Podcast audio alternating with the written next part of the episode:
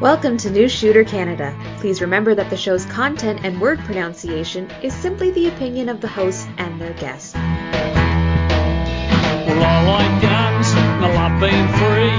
Cause I'm armed, you can't take that from me, and you should know it.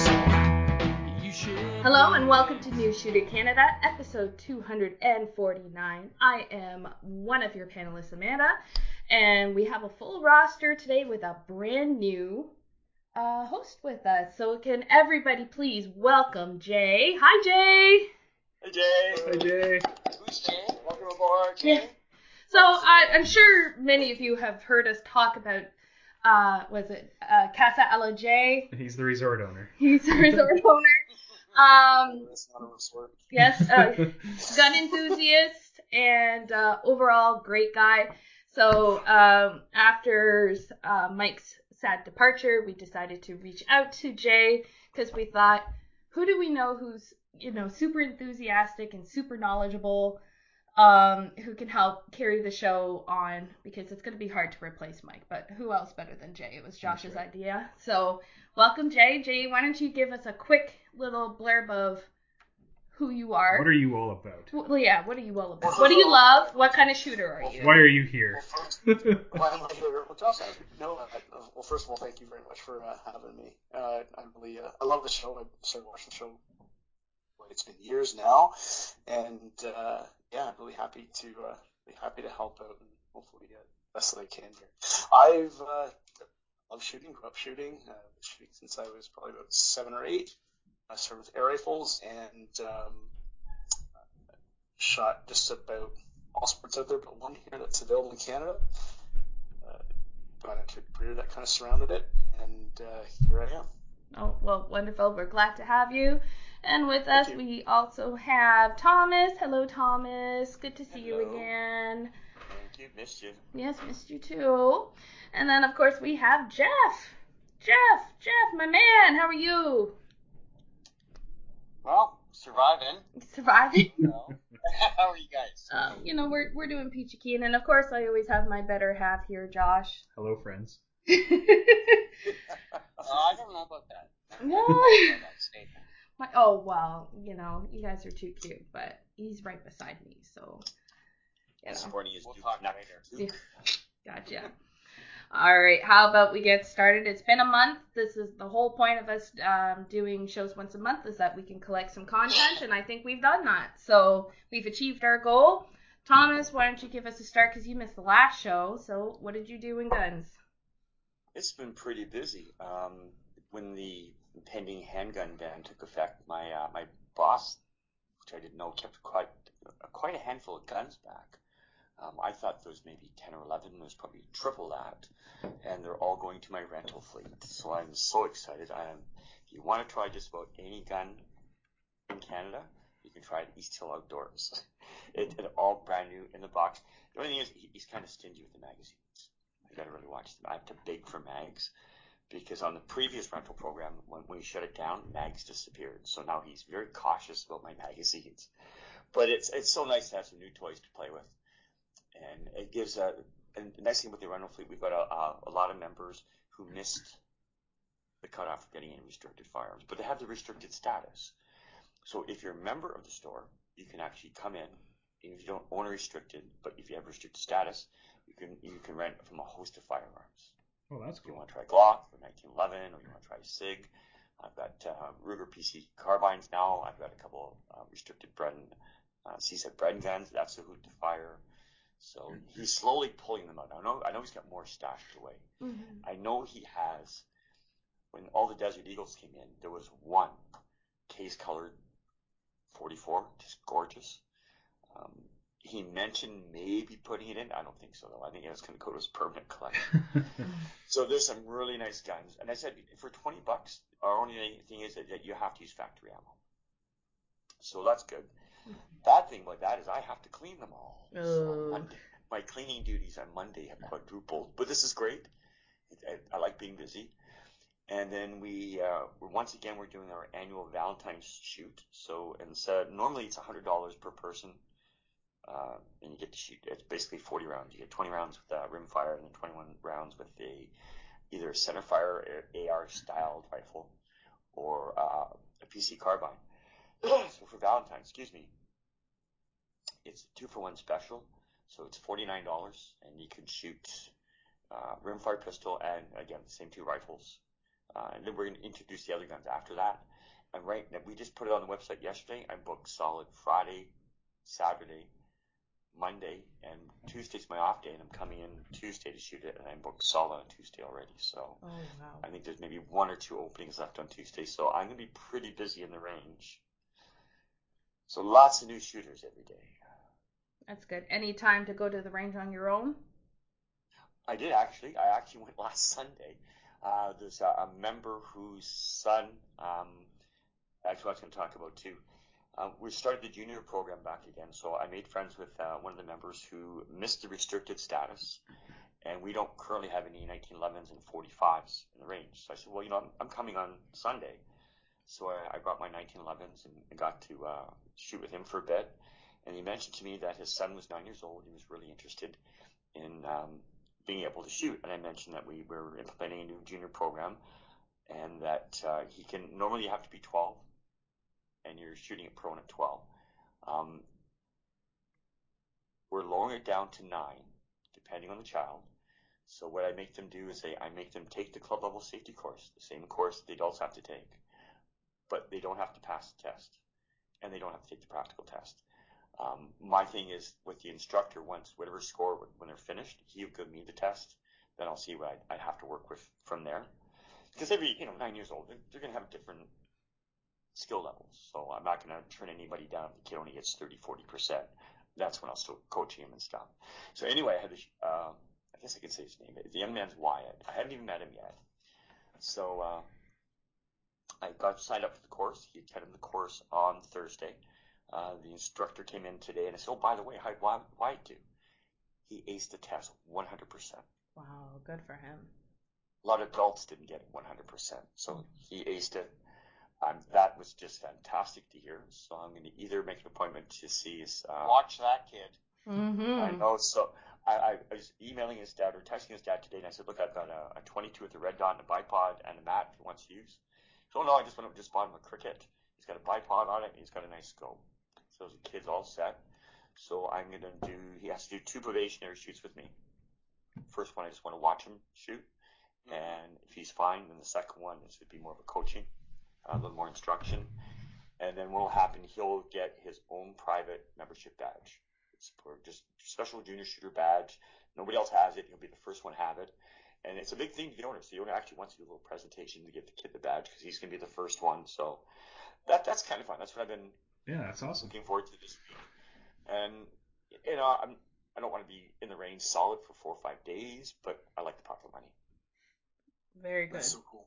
And I get paid to shoot, so it's I can't. It's, That's awful. you know, Ugh. look at it. Probably better than the retail That side of sucks. things, I'm- right? I'm, I'm, really sorry, Thomas. I feel for you. Mhm. Uh, you know what? I, I, I never took apart the uh, the CZ Bren gun last week, so I finally took it apart, gave it a good cleaning, and then I had to take at least three or four mags into the, the range to do a test fire, just to make sure it was working properly. Oh, And I just I just I- I'm bagged so it. Yeah, it works fine. I'm sorry. I'm sorry. Oh, good I'm, lord. I'm sorry It's that. so stressful. yes, so stressful. Goodness.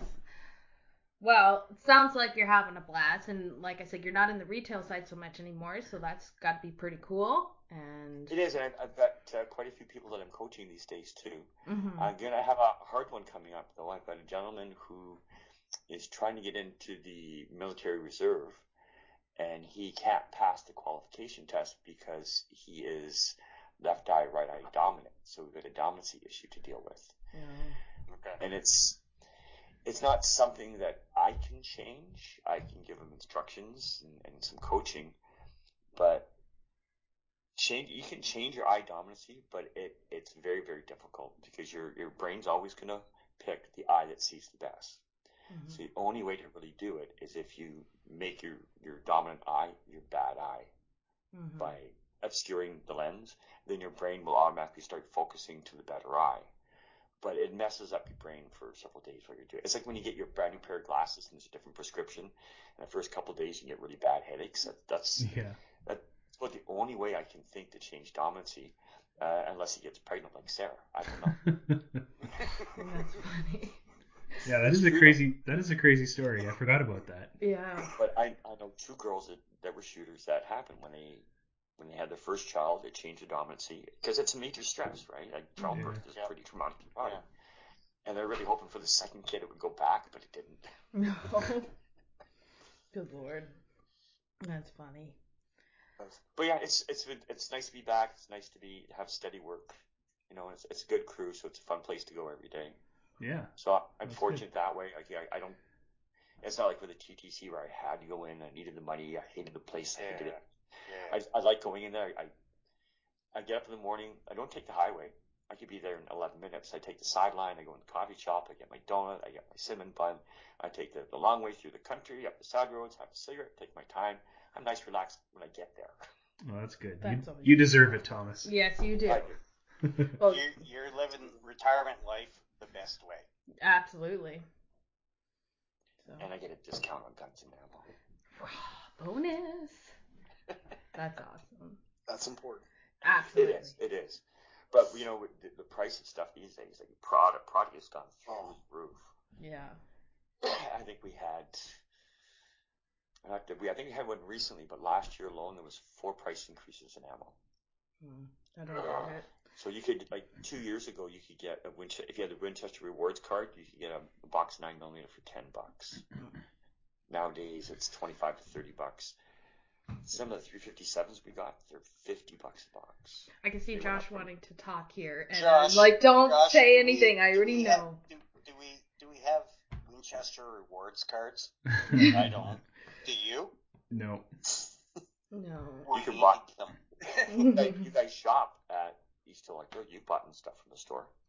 Yeah. Mhm. So what you do is just put the rewards card in your in your bucket, and every time you shop after that, it'll take ten percent off everything that's Winchester and Browning in your cart. Ooh. Oh, Yeah. wow. East Hill's my new go-to. That sounds Yeah, wicked. that's uh, that's a good deal. you know, it Well, just especially on the Browning Winchester stuff, right? yeah. Wait, yeah, the owner has a special deal with Browning because we're the we're the biggest Browning dealer in Canada. That's fantastic. That's awesome. And I'm a Browning Winchester kind of guy, so that's perfect. Oh man, you should see it. it Um, he worked out a deal just just when I started, so this was like a year before COVID. Uh, he got a deal. So if you entered the if you got the rewards card or did you enter? Yeah, if you got the rewards card, you got entered into a contest. They don't have the contest since COVID. The contest was um, the first prize was a private jet to the Winchester Hunting Reserve for you and a guest. Wait, what?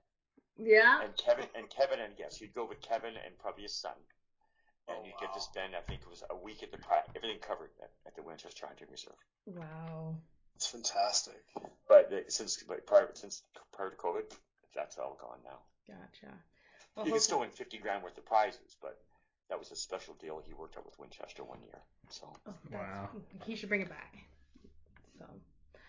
yeah, but when he had when he has like the um, I just blinded the whitetail contest. like, He puts fifty grand worth of prizes on the table. Oh, that's awesome. Like one year we I had keep, ATVs. I, I keep forgetting to enter that. Yeah. Need to do that. Yes. Yeah, my friend, uh, my young friend uh, Tyler, he entered. He won. Uh, he won a shotgun. Usually, I know a couple. I buy every year. I never win, but I know lots of people do. Yes. Nice. Mm. And you can you can get an entry just by coming in and weighing a deer. And this year we had some fantastic deers brought in, and a lot of uh, mother daughter hunters, which was fantastic to see. Hmm. Oh, that that is awesome. Because it- We've got a lot of lady hunters in our store. A lot, That's a lot of hus- a lot of husband and wives. There's but there's still Mhm. quite a few women that, that hunt on their own. That that got the interest on their own. But a lot of times it was brought up like by their family or their spouse. But there's quite a few of them. That's awesome. Just out of curiosity, what what what was the weight that you were seeing coming in? Uh, typically they're around the over sort of average. over 200 dressed. Nice.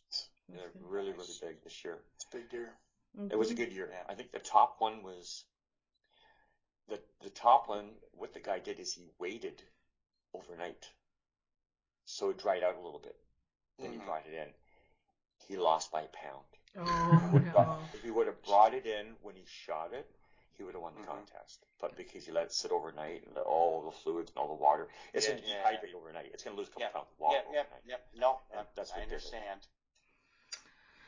Tis, tis. But like, That's cool. That is. yeah, so it's been good. cool. It's good place. So if you want the rewards card, you can buy them online. All right, we'll keep that in mind. Is that all about what you've done there, Thomas? Yeah, that's enough about me. That's enough about you. Well, I love hearing about you, but we do have a full roster today. So, uh, all right, Jeff, fill us in. Oh, nothing much. No. Uh, I just kind of I was messing around, trying to clean up the ammo cabinet, and I found a scope. And I went, ah, I don't remember the scope. I don't remember why I have it. It's a nice surprise, though. Mm-hmm. Yeah. Well, it is. Good problem to have. It, it's it's a fantastic surprise. And I went, ah, this would really look good on my scout. What type of scope? Um, Swiss Arms Swiss- 1.5 to 5 by oh no more than 39. Uh, And you can't don't remember. remember where it came from. That sounds like a pricey one. Well, no, I, I honestly don't. I think I, I kind of remember getting it, and I think I did something for someone at some point in years past. But I was, you know, cleaning out the the safe, and I went, "Huh, this would look. This might fit my scope, scout problem because I did not like the scope that came on my on my scout." Mm. to be very clear about that. It was supposed to be, pardon me, it's um, Vortex knockoff, and I was just never happy with this. Mm. And then I found this, and I mounted it, and I went, "Oh, that looks kind of nice." And then I shot it, and I went, "Hmm." Thinking I'm gonna keep this on here. So you've got it mounted on there already. Yes. So what's the So- scout rifle? Um, Mossberg MVP in uh, 308. Shorty um, takes LAR 10 megs, bolt action. It's a it's The a scope, did the scope come with the rifle? Uh, the Vortex, or sorry, not a Vortex knockoff. Uh, came with the rifle, and it was a Nebraska? Honestly, Thomas, I, I don't even think it had a name on it. Uh, Josh, you've seen it. Um, I don't recall that. I don't think there was. I, I don't think there was ever even a name on it. It Yeah. was. lay scope. Was it a conventional scope or a long eye relief, like an actual scout scope that came? It was a. It was a long eye relief scout Ah. scope, but it it and it was mounted forward as per Jeff Cooper.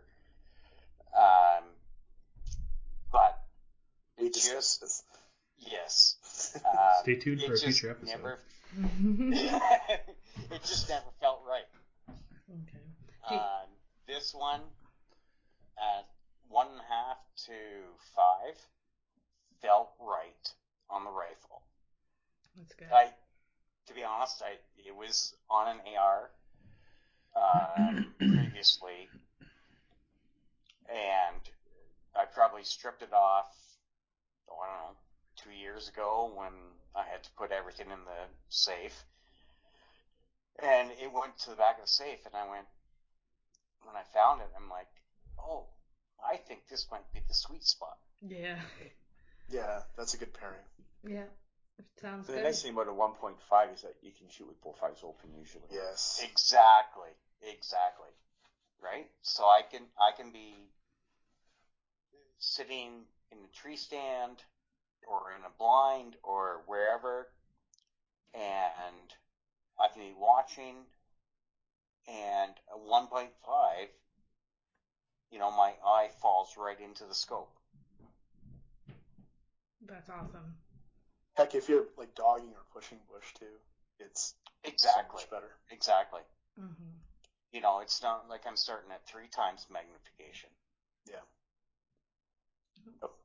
That's a nice It's surprise. funny, yeah. And it's funny, mo- a lot of people don't know that. Like I sold people, a lot of guys like the one to four power, right? And you know, I'm, I have this. Uh, it's like a, it's a vortex mounting scope we have in the store. So it's just got rubber rings. So you just it's like a rifle stock, but you can put any scope in it. They just slide in, slide off. Oh, that's And the amount of people when they shoulder it every time, they'll close an eye. And I'll say, no, no, open an eye. It goes, well, no, no, I have to close. That's, it's at one. Keep an eye open. Because if you've got a running shot, you can Mm-hmm. but most people don't. You have to actually tell them to do it because instinctively you close that eye, even at the lowest magnification. Exactly. Especially here in Ontario too, with the type of brush we have, like up here Yeah. in Central Ontario, it's thick. It's thick. You, Mhm. you gotta have Oh, yeah, it's Just, just, Yeah. you're using like a one to twenty, like a twenty-four power scope. It's like looking through a straw. Yeah, you're not seeing nothing. Yeah, you're not seeing anything Nope. else. No. Yeah. Well, That that seems like a dream setup. yeah, that's awesome. Nice I'm surprise. happy. Yeah, that's good. Anything else to add for your things to do? Uh, let me see here. I know I'd Invite Josh some over to try the new that's- scope. That's something you should do. Oh yeah, right. that that was that was number three on my. Well, wait. Do we? Why did we not do this last weekend I don't when we know. had coffee? Was it already mounted at that time? Oh yeah, it was already mounted at that time. Shame, Jeff. Shame.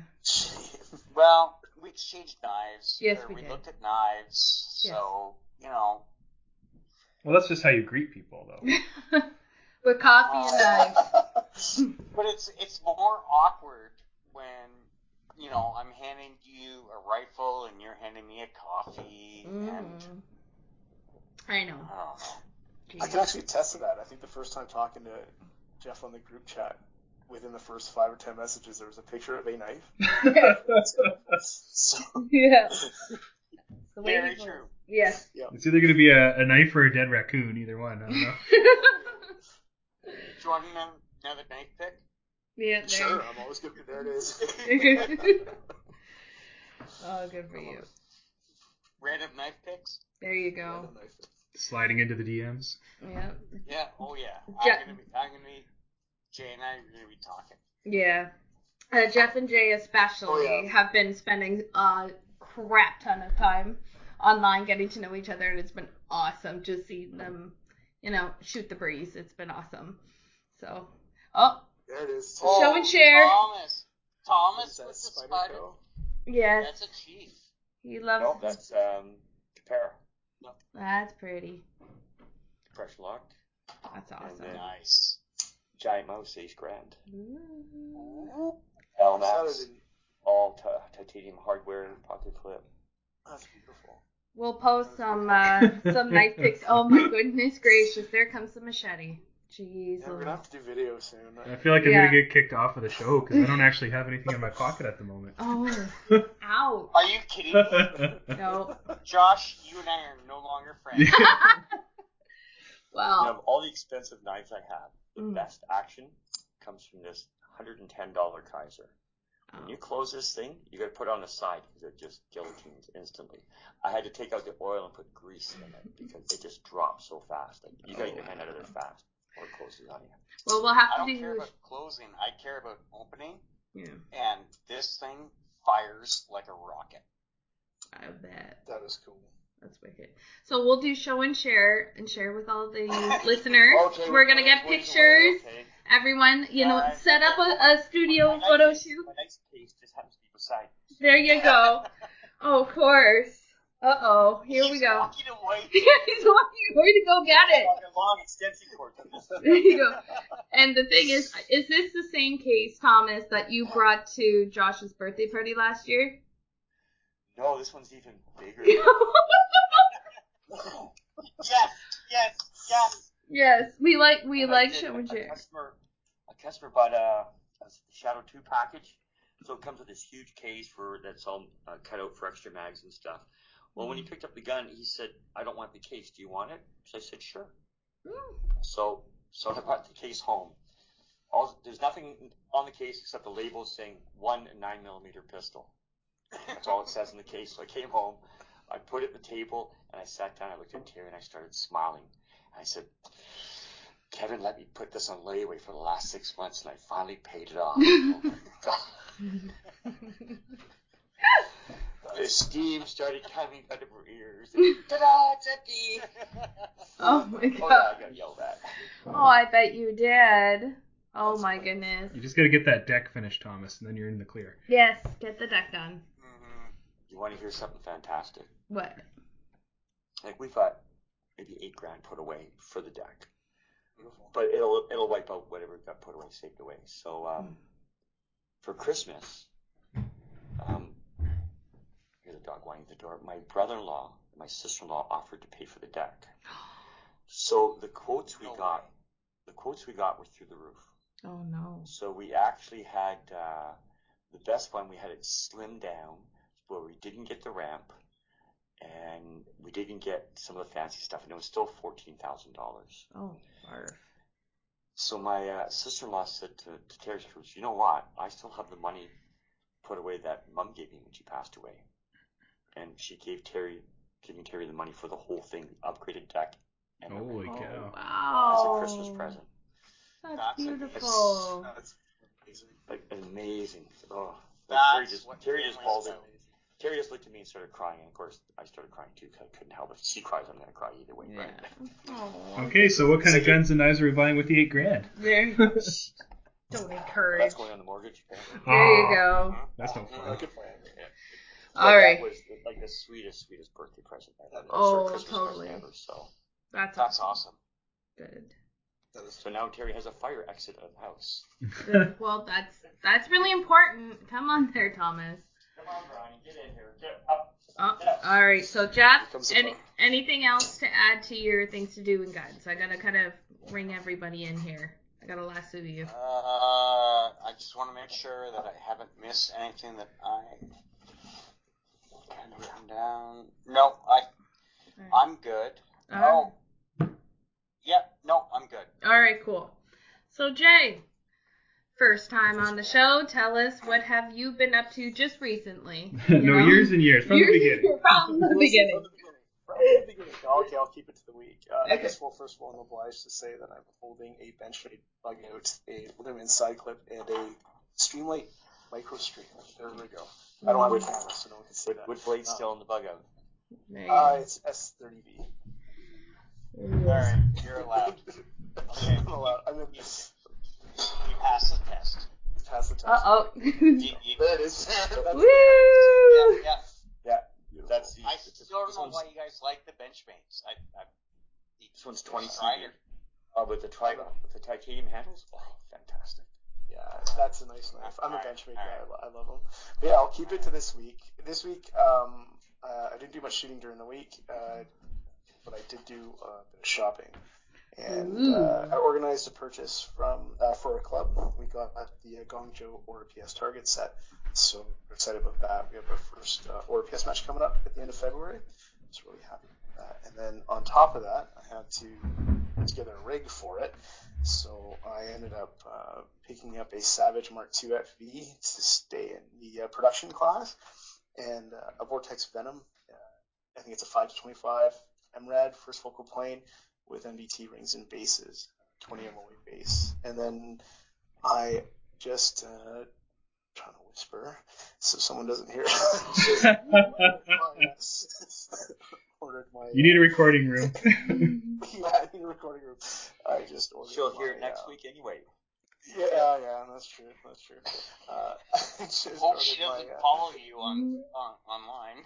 Oh no, no, no! I'm pretty sure she doesn't. we'll see how, uh, we'll see how this goes. But, uh, and I just got uh, my MDT uh, ground pod and uh, Arca rail uh, for uh, for that rifle. So I'm putting it together just kind of based on information I could find and through research. And I'm that's really the wrong way to go about this.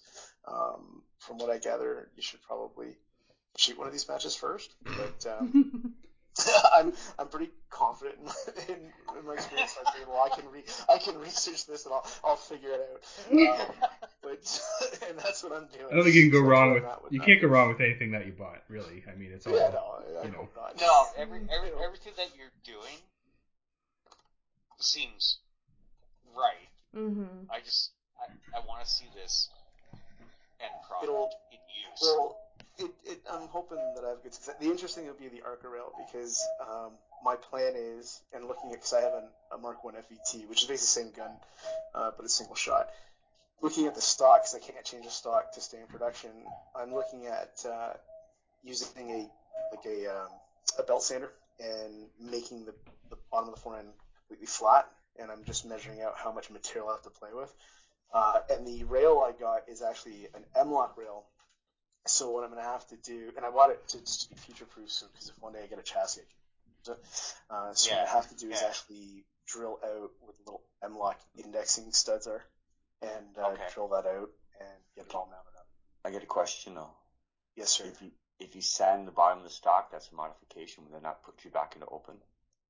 So apparently this apparently this wouldn't, and I'm basing this off of a YouTube video I saw. The guy who came up, from the guy who came up with Always CRPS. yeah, but it happens to be the channel of the guy who came up with CRPS, and it looks like he did the same thing with his rifle. So, You, I mean, I think YouTube's I'm got me through most of my life, so I'm sure you're set. well, It's funny because I, I yeah. I, I, I was talking to Rick a couple of years ago, and the, the bolt on my Savage 22 has got a black coating on it. Yep. So it's it's better now, but it dragged, right? And I said, no, okay, I re- can I remove this black coating? He said, no, that's a modification. Okay, if you take the coating off it, it puts you in open. That's ridiculous. Yeah. That's yeah, that's It's pretty- worn in now, but if I mod, because it'd be a modification, I'd be smoothing out the bolt. Interesting, interesting. Mm-hmm. I, I'm, I'm gonna have to look into it because I know that you can put an Arca rail on it, and it looked like he did the same thing for his, that he got it flat and then Gotcha. uh, bolted that puppy to it. So that's basically what I got uh, going on. I shoot tomorrow for a sporting rifle. I shoot my three position tomorrow for the winter S- LSBA's, and uh, um, down in Aurora. That's all I got going on. Very cool. That's awesome. Uh, Do do I read this right that you started the 75 hard challenge?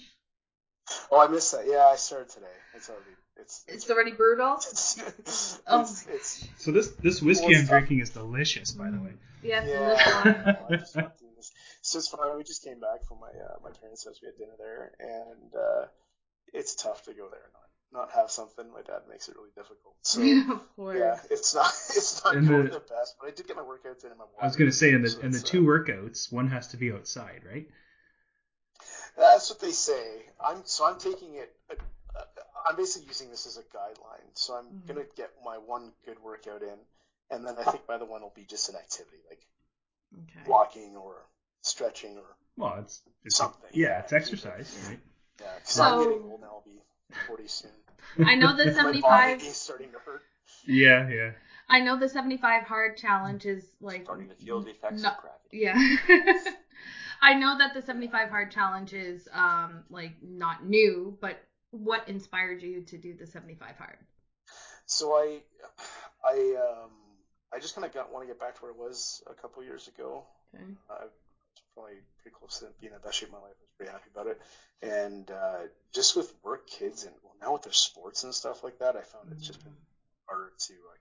And the other thing I noticed is just everything hurts now. I find that How old just, are uh, you? Uh, well, I'll be 40 soon.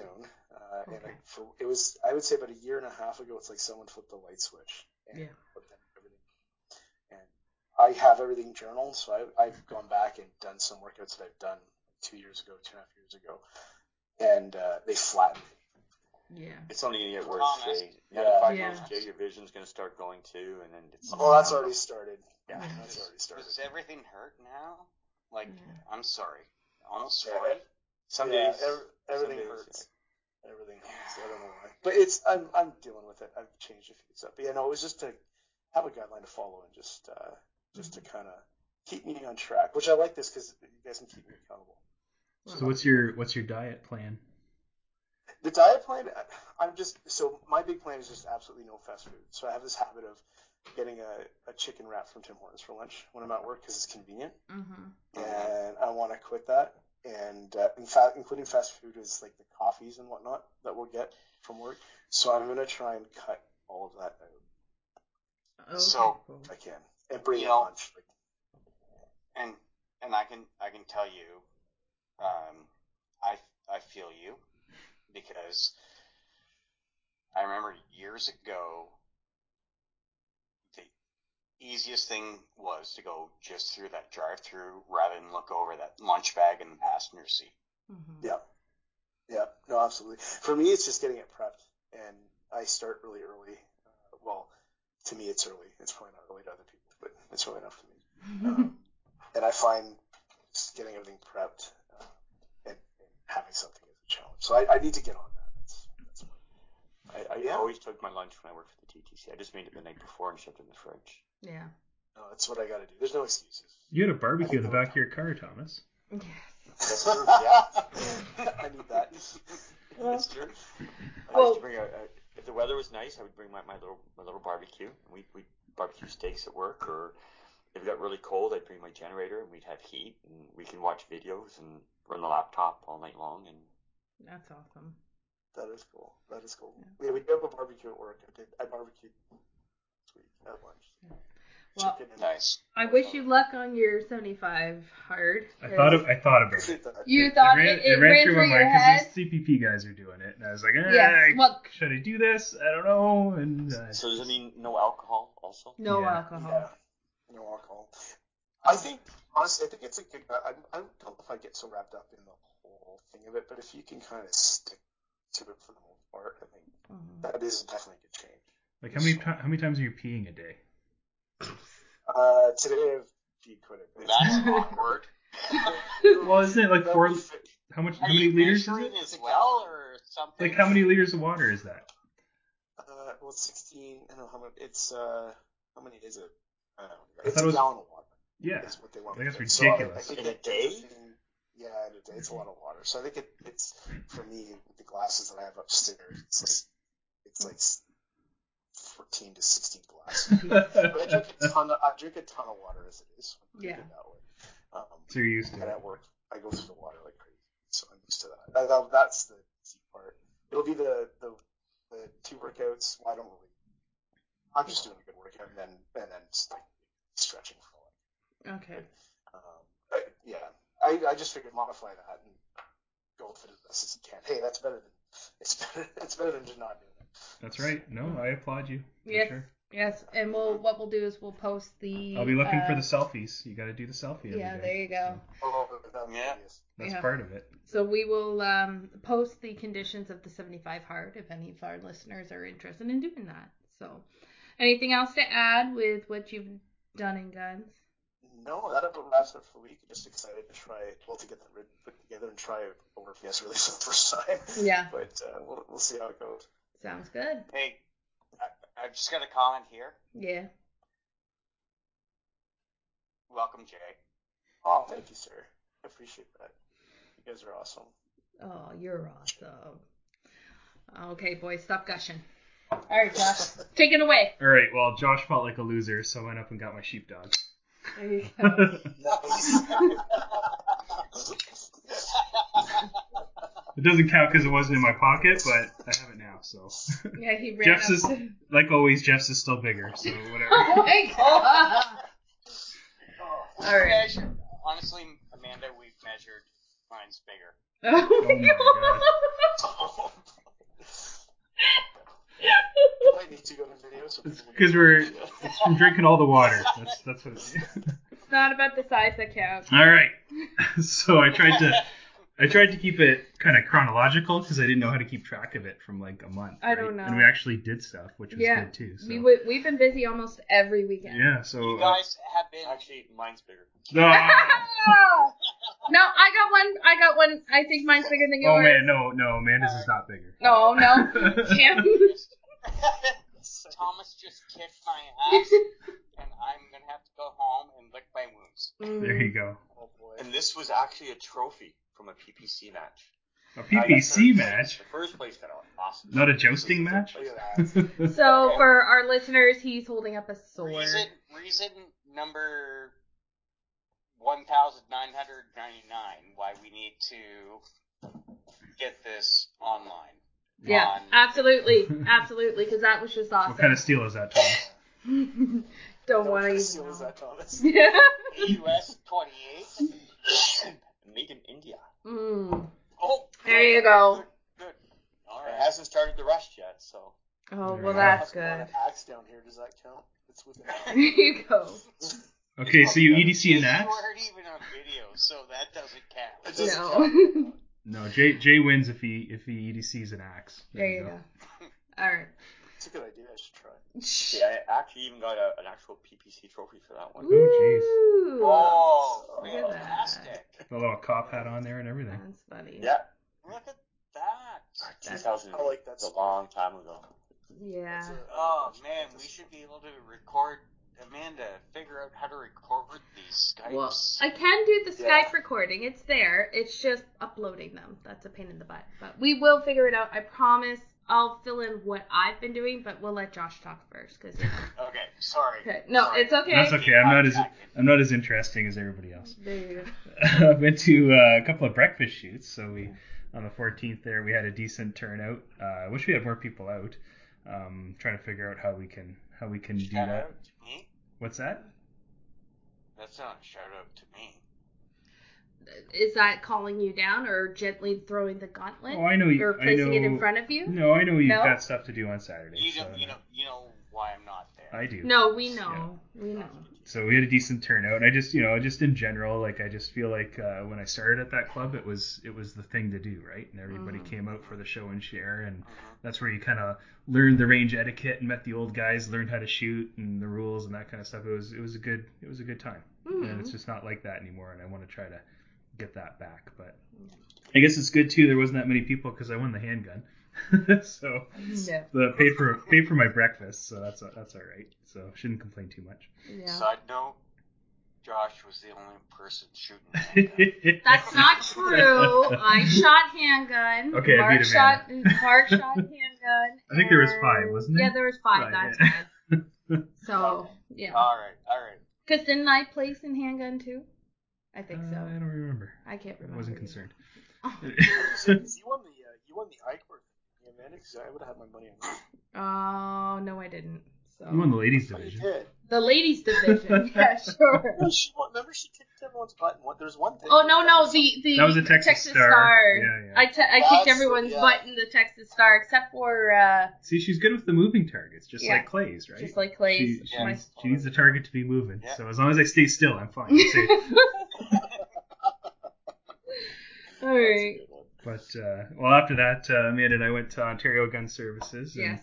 The guy was was pretty nice, and he he dug through his random screw pile, and he got me what I needed for my 3D printed uh, scope mount for my Rascal. Um, came home and home and mounted the red dot. So now we have a Tactor Rascal. So I've got the pictures there in the show notes for everybody to see. hmm Um, since then, I've I've done. ver- That's that. That was the the uh, shoot the sun.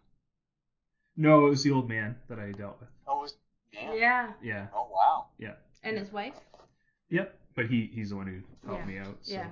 Um, but no, it was good. It was like you know, I, I kind of I think I said this to you guys before. It's like I I went to Clinton Sporting to do the same thing, and he wasn't really very helpful. He wanted to sh- sell me Yeah. a, a new a new kit for thirty bucks, right? And I was like, well, I don't really need that. I just need some screws, right? Yeah. I, I bought a Browning.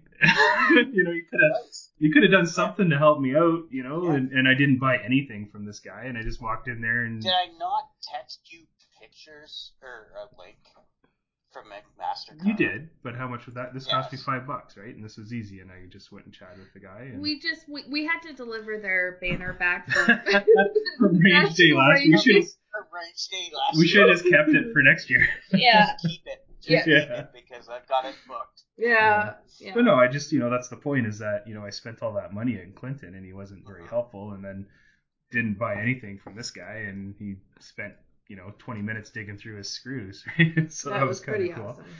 But uh, since then, I've, I've done version 2.0. I Mike Mike's not here; he'd appreciate this. But I was playing around with different filaments. I, I did the PET G instead of the PLA because I mean it's going to be out out in the heat and the sun, and I've heard the PLA can get soft Um, so I wanted to. I have no idea what language you're talking. yeah, this is for. It, it's types a it's a type I of plastic material. yeah. And so like, this and it was kind of Oh, sliding oh, on. okay, so you 3D printed this. Yeah. Yes, yeah. that's why we needed Okay. the screws only instead of the plate. That's right. right. Okay. Yeah. And I figured it was just for the for the twenty, just twenty two. It's just for the rascal. So It's I for the figured it was good kids. enough, Yeah, right? yeah. Right, and it was a free Yeah. it was a free red And dot. it was kind of sliding a little bit on the other one because I couldn't really torque it down because I didn't want to crush it. So this this uh, Pet G is a lot stronger, so I could torque it down a bit better. And uh, I fixed the countersinks because the screws were different than the than the model that I downloaded, so I tweaked it up a little bit, and it's much better now. So got it all mounted up, everything's good. Um, so that's that's a win. Uh, the the kids like it. It's a lot easier for them to use. Well, I I don't know Dawson. Dawson was going with the iron sights, with the aperture sights, but uh, I, I think that was just based off of preference Yeah. because he knew it was a different skill level Yeah. and he's very competitive. yeah. He wants to be the best at everything. So iron Look at sights that are it's. Not a nothing. bad goal. It oh, looks really good. Like that looks slick. Yes, Yeah. it does, and it worked does. well. Andy worked did really well with it. And it is just a Tasco, but it's for the kids. Yes, it is. It's for the kids, and you It- It's a red dot with sentimental value. That was Ray's, one of the guys who mm. passed away at the club. I wound up with his one of his red dots Yeah. from his estate. So yeah. Nice. yeah, So Well, you know, the, the very first red dots that came out that were popular with competition shooters were the Tascos. Mm-hmm. yeah, They were the only ones making them at one point. So the 4.2 was the, the red dot to have. yeah. Mm-hmm. Well, there you Yes. go. Yes, I Mm. agree. So But uh, so that's that. Uh, the next day we went to, to Clinton for five stand. Amanda's first go with the Satori. Um, I, she let me try it. Second, Oh, was it? oh yeah, you went without me. That's right. I went without. Yeah, you. yeah, yeah. That's right. So the first time I was there, first time I got to use it, and uh, I still couldn't really hit much, but it was a nice shooter. It felt good, so I was I was happy with it. It went bang every time, so that was good. Uh, and then we went to uh, I went to a bullseye match in Harrison a couple weeks ago. Uh, we got a, our club has been uh, invited to all of their shoots, so I thought that was kind of cool. They've reached out to do kind of an inter club thing. They want to be invited to our IDPA ish type things, and we'll We've go to their bullseye stuff. So Yeah, we're inviting them to our breakfast as well. yeah, we had yeah in the last breakfast shoot we had um, one of the Harrison guys came out to check out our club, so hopefully we can start That's doing fantastic. yeah doing some more stuff with them, right? Yeah. And it's nice to know you know they you're not just getting people that you don't know, you know they know how to shoot, Mhm. you know they're from a club, Mhm. they've got their club level safety and all that jazz. Some and- of them have black Yeah. badge. So yeah, there's some IPSC shooters there too, and yeah, Yeah. so I got to chat with a few guys there, and hopefully we can we can get their their club's a little bit older and you know needs a, a few more improvements, but it's it's a good place to go. So is ours. Yeah, yeah. Well, Well, no, no, it's it's kind of like ours, ours- was about maybe ten years ago.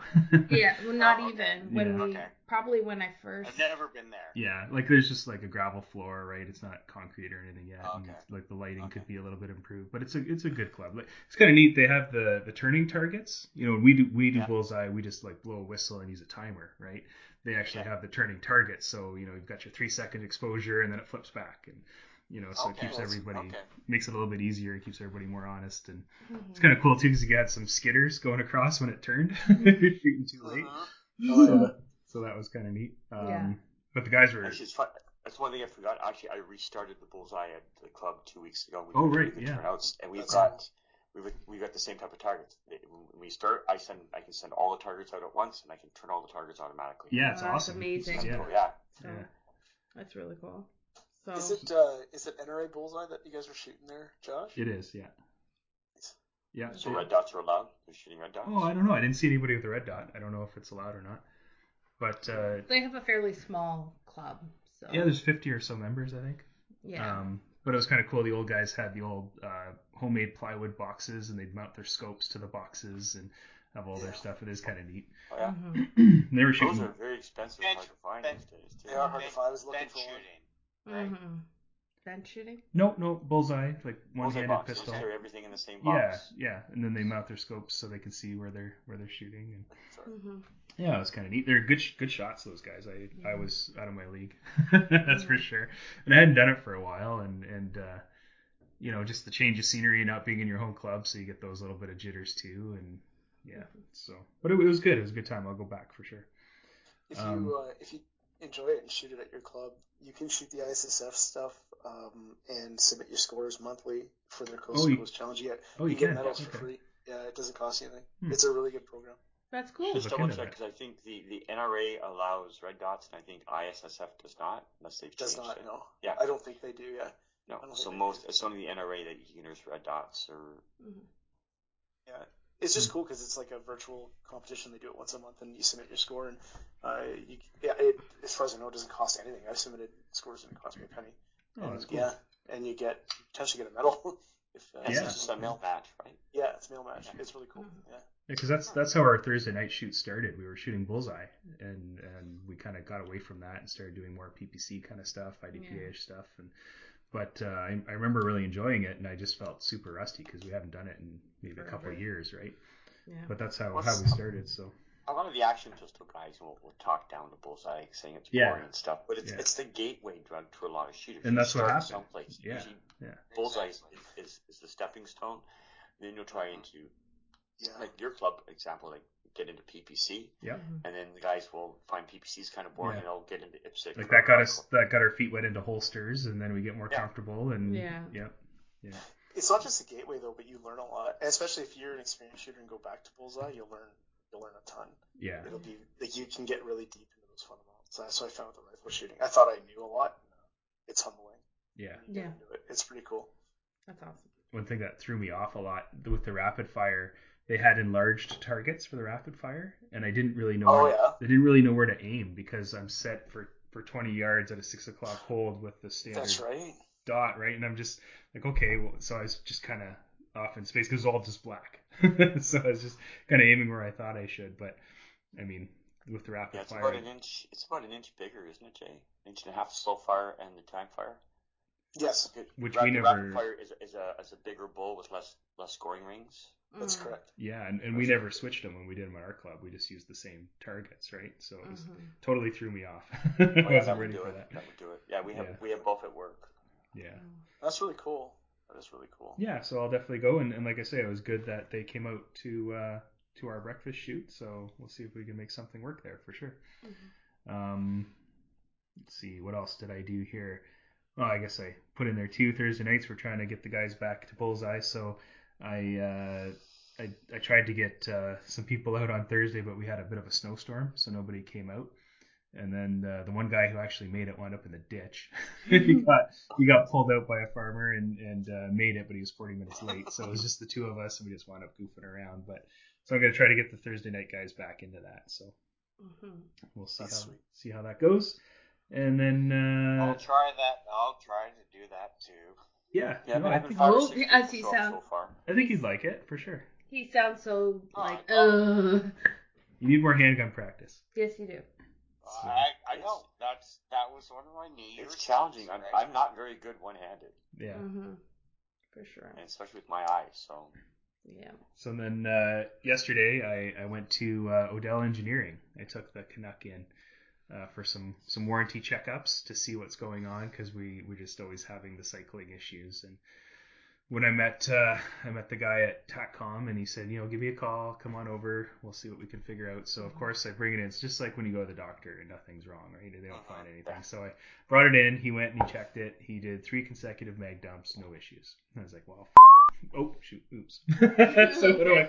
So what do I do now, right? So Yeah. uh, So, so well, we don't have to tell Mike to get point now. yeah, yeah, yeah. Mhm. um, so where did you actually do? This is one thing I was going to ask you. Where did you do the mag dumps? well, he went. He went outside. I was in the office, and he took it outside and and went and shot it. So this is at their facility. Yeah. That's or... right. Yeah, Okay. Yeah. Okay. just outside their office in the woods. Oh, yeah, perfect. yeah. Well, it would like it would have this been cold idea. weather too, so that's good. It was So- cold weather, but it didn't have a chance to really get. The gun didn't get cold because No, it I came from not. my truck, my hot truck, to the office, to the to the checkup basically. And uh, I, I don't know. His his thing was uh, make sure it's ounce and, ounce and an eighth loads. If you shoot one ounce loads, you'll probably have issues with it. Is what he said. It's like, well, I suppose I accept that answer because it is a lighter load, and and you know, semi's a semi. Semis can be finicky. I get it. So we'll see. I'll just try to make sure that I have ounce and an eighth, and go try it out a couple of times and see if we have issues. And he was good about saying, you know, if you do that and there's still problems, give me a call. It's just it's kind of embarrassing when you're when you're standing there and you said there's an issue and he can't replicate the issue and Mm-hmm. you Yes. Well, I told him. I Yes. said next time I'll I will once we'll go to the range, we'll record, and if we also at that point if it's still doing okay, then I'll maybe take it for a a trip and I'll do one round of the Yeah. five stands. it sucks though because you have that anxiety is of Well, is it gonna go off is it not it, right and and I'm sitting there next to her is it gonna go off I'm screwing me up So- Yeah.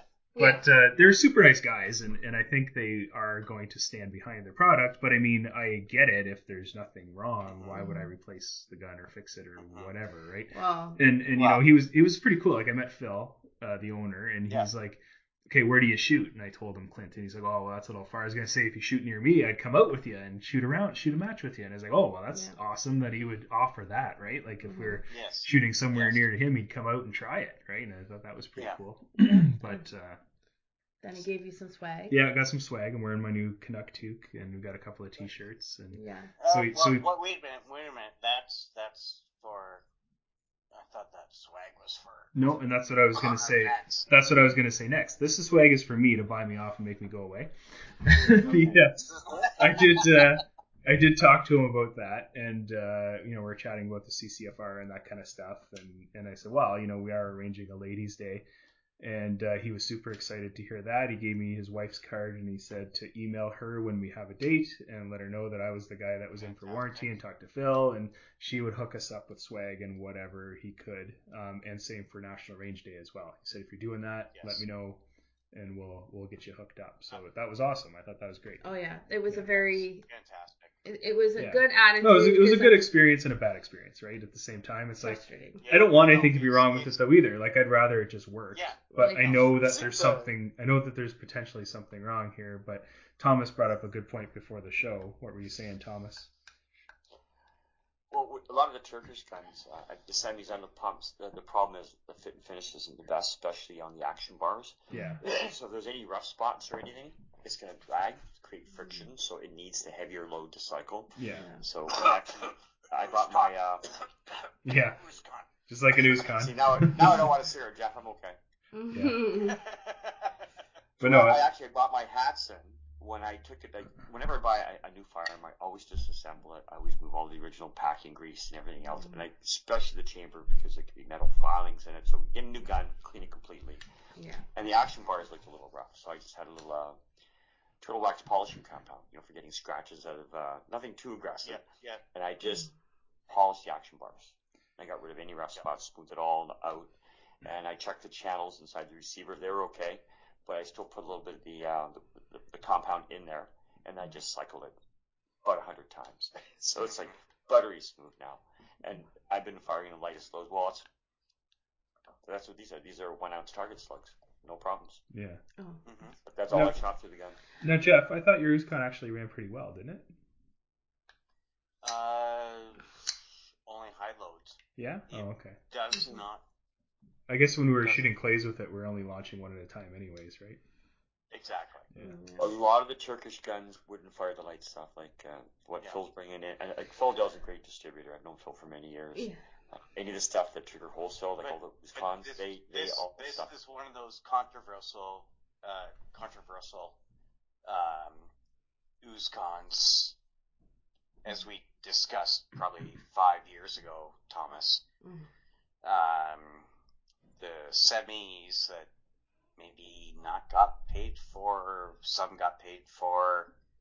Yeah, you can't find one anymore, right? Like they're not a thing anymore. No, oh no, you, No. Okay. Fairies and Is a Well- gas Any- gun or a anybody that had one that wouldn't cycle the light loads, and Yeah. that distributor just said you had to Yeah. fire the heavier stuff. Okay. Well, newbie question here then. My first shot would always cycle properly. It's the second shot that would always Well, yeah, that's not. the cy- that's the cycling. That's the cycling like it'll part go of off, it? but it, Yeah. it won't eject that Yeah. round and load another one properly. That's the Yeah. problem. Okay. Yeah, Is it a gas gun, Josh? Or it is is. a Yes. Yes, Versha? it's gas. gas gun. Yeah. Gas. I'm gonna start drilling the forts out. Now, did, are the failures only for Amanda, or do you get failures too, Josh? I do too. Yeah.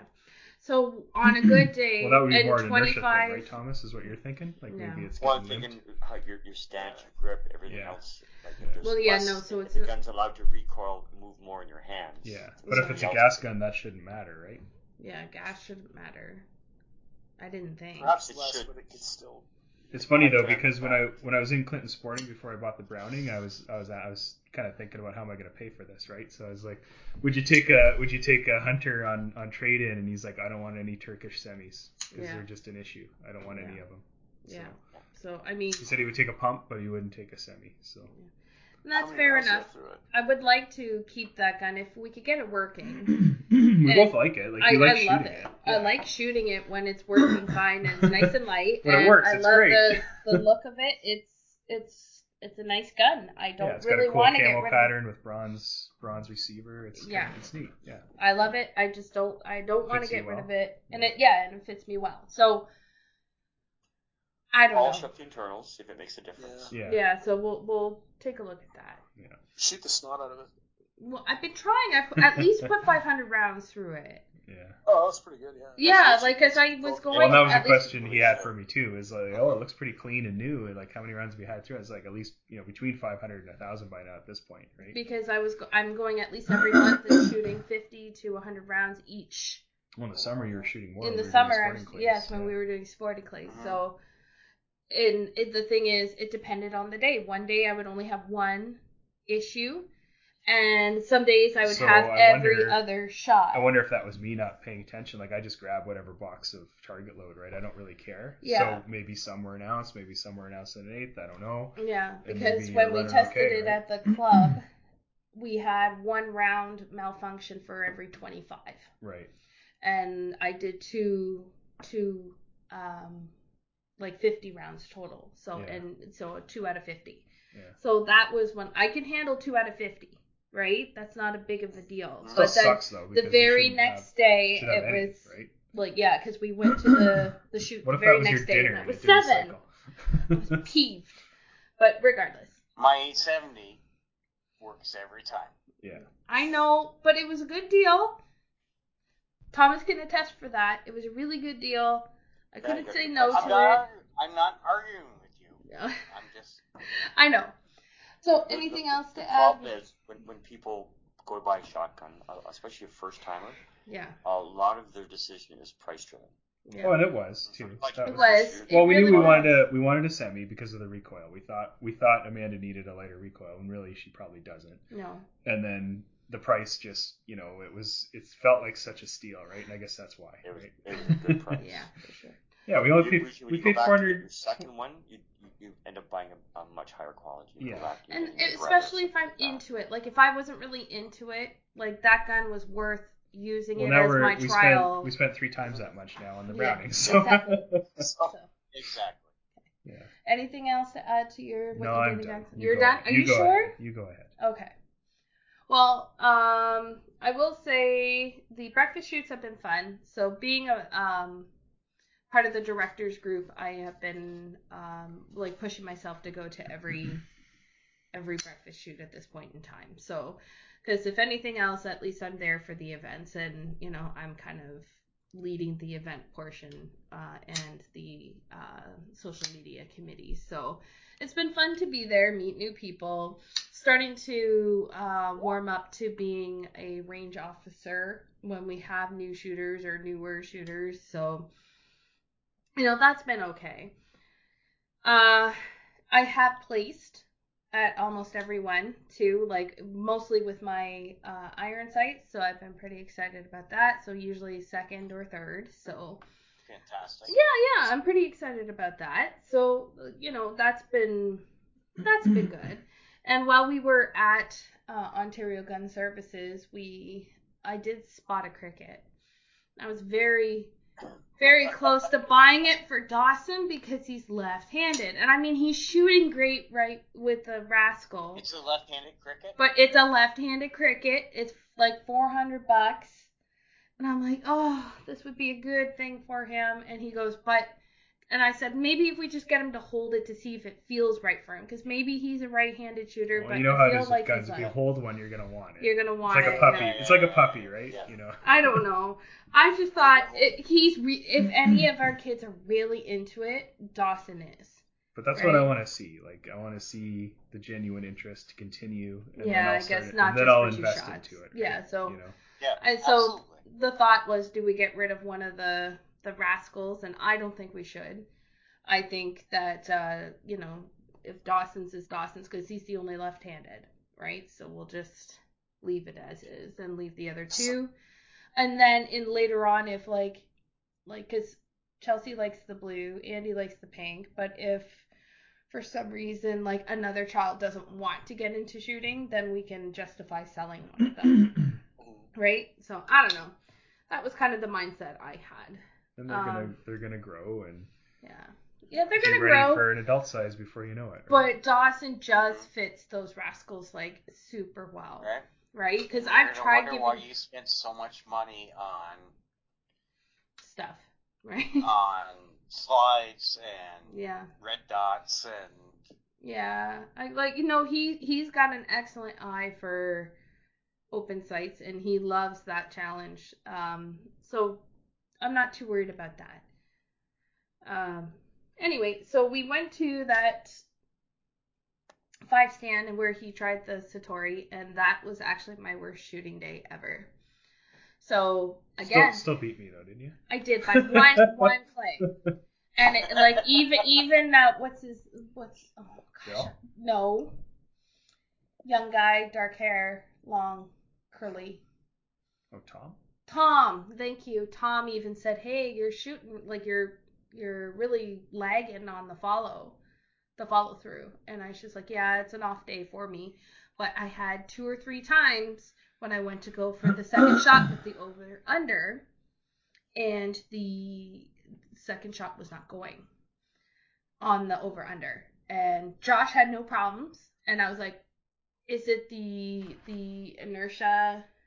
Or not the inertia, but like that where like I'm not shouldering it properly is and the it's not- inertia. that it is resets, the inertia. resets okay. the trigger for the second shot. So that's what I was thinking was happening was maybe I wasn't holding it onto my shoulder properly, but then I pulled Bill aside and I said, I just spent a buckload of money, or Josh just spent a buckload of money on this.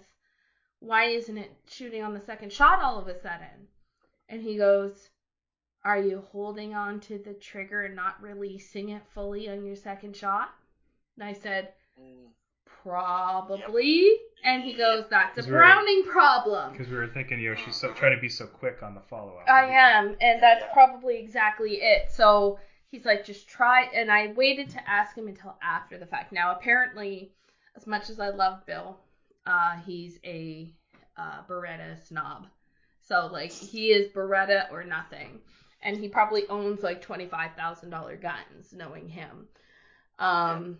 So, but he had nothing to say. He said my gun wasn't a good quality, but he likes to poke. I noticed him insulting in a funny way to another guy, but then when he realized that he thought he was upsetting me, I, he was just like, I just tease him because he's a Browning fan. And I'm like, I don't care. I said I spent the money that I could afford, and I knew that the three Bs were Browning, Beretta, and Benelli, right? So I did get Mhm. that right.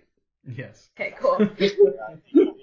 so I'm so I I'm know with you, Thomas.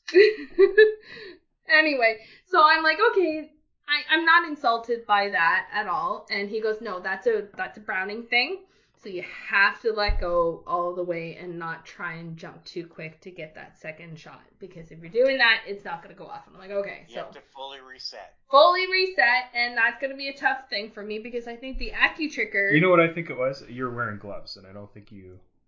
maybe I couldn't feel it. Yes, because that was new for me. Maybe me. it was different with gloves on. Right? That would change. Right, quite a I. Yeah. forgot about that. Yeah. So yes, Yeah. I was wearing his. and you're wearing my, my gloves, which were chunkier. Right? So right after that shoot, I've never, I've actually never shot a rifle, shotgun, or anything with gloves. it Yeah. was I've cold that that. day. So that's the thing, right? We almost never do, but the only time I do is when we shoot clays in the winter because your Yeah. hands freeze, right? That's the only time I really do it, so I'm not used to it I, either. I've been, I've been, I don't know, I've been in stands, I've been in a lot of places, and I've just mm. never thought about. Some some days I'm not bothered by it, but that particular day the tips of my fingers were going numb. So I don't know if the circulation was bad. So I was like, I need to wear gloves. Well, and you're today. and you're standing there waiting for your shot too, right? So you're like, Yeah. holding Uh-huh. your holding Yeah, your cold well, gun. so- and- I've, I've been sitting still, yeah. Mhm. and still, like, I just, sorry, it, I, I've never actually shot with gloves. Well, it's much more pleasant.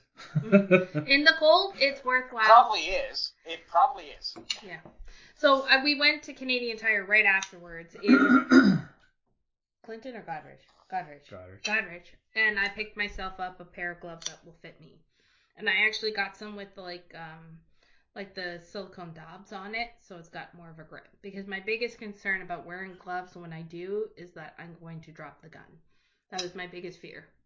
I don't know how many times I, I freak myself out, like, oh, did like did I actually take out the load? And I'm always freaking out about everything. So one of the things or my biggest nightmares is that if I drop the gun and the gun goes off, uh, or damaging the gun. So I was like silicone gobs or dobs on the gloves. That's probably a, a good way to help me feel better about it.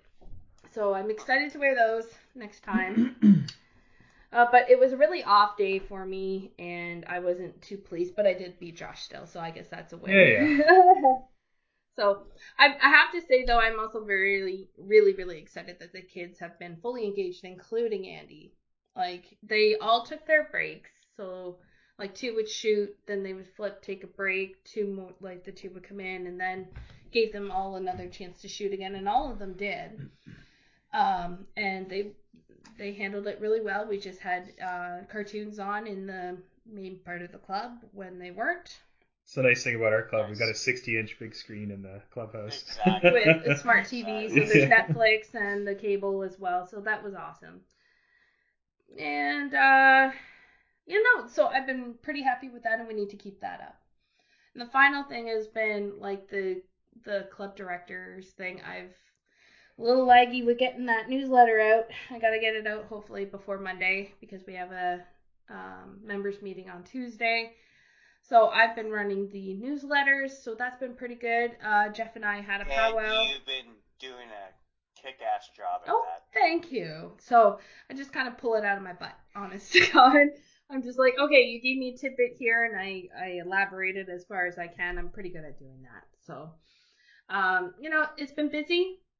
I'm glad I'm part of the board. I'm learning a lot more about our events and about how things are run. You know, it's nice to be with a group of like gentlemen who are more I am blue glad collar. You and I are on the board at Yeah. the same time I agree. because we support each other. Yes, we, We- do. We both have kind of the same ideas, hmm and we can work through them. And It's we're, important to have allies on the in the group. yes, and you know, it, it's not to say that I don't like I don't get along with everybody because I do, but it is um some of it kind of goes over my head you can sometimes. you can get along with somebody without thinking about something the same way, right? Yeah, Like that's, exactly. That's Yeah. the thing, right? Yeah. no, No. so it's No. been it's been but nice. I, I am learn. very glad that, you know, Josh, I know you've timed yourself out Mhm, because uh, you've been there, done that, mhm. got the t-shirt.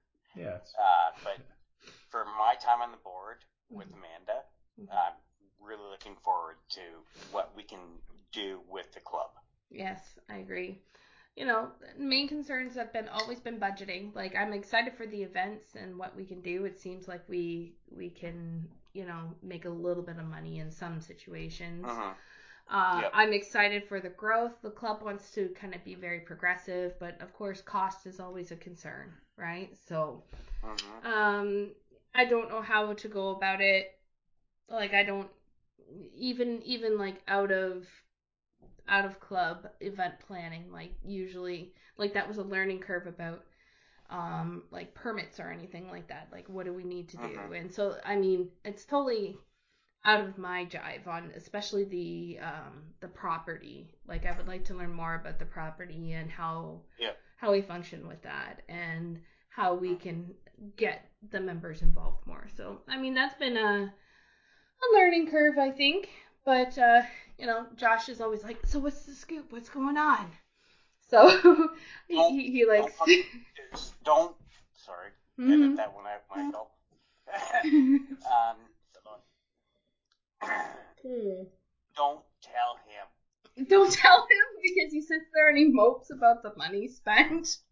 yeah, And I can't even come to the meeting on Tuesday because No, I we gotta take can't. the girls to Girl Guides. snooze you lose, bud.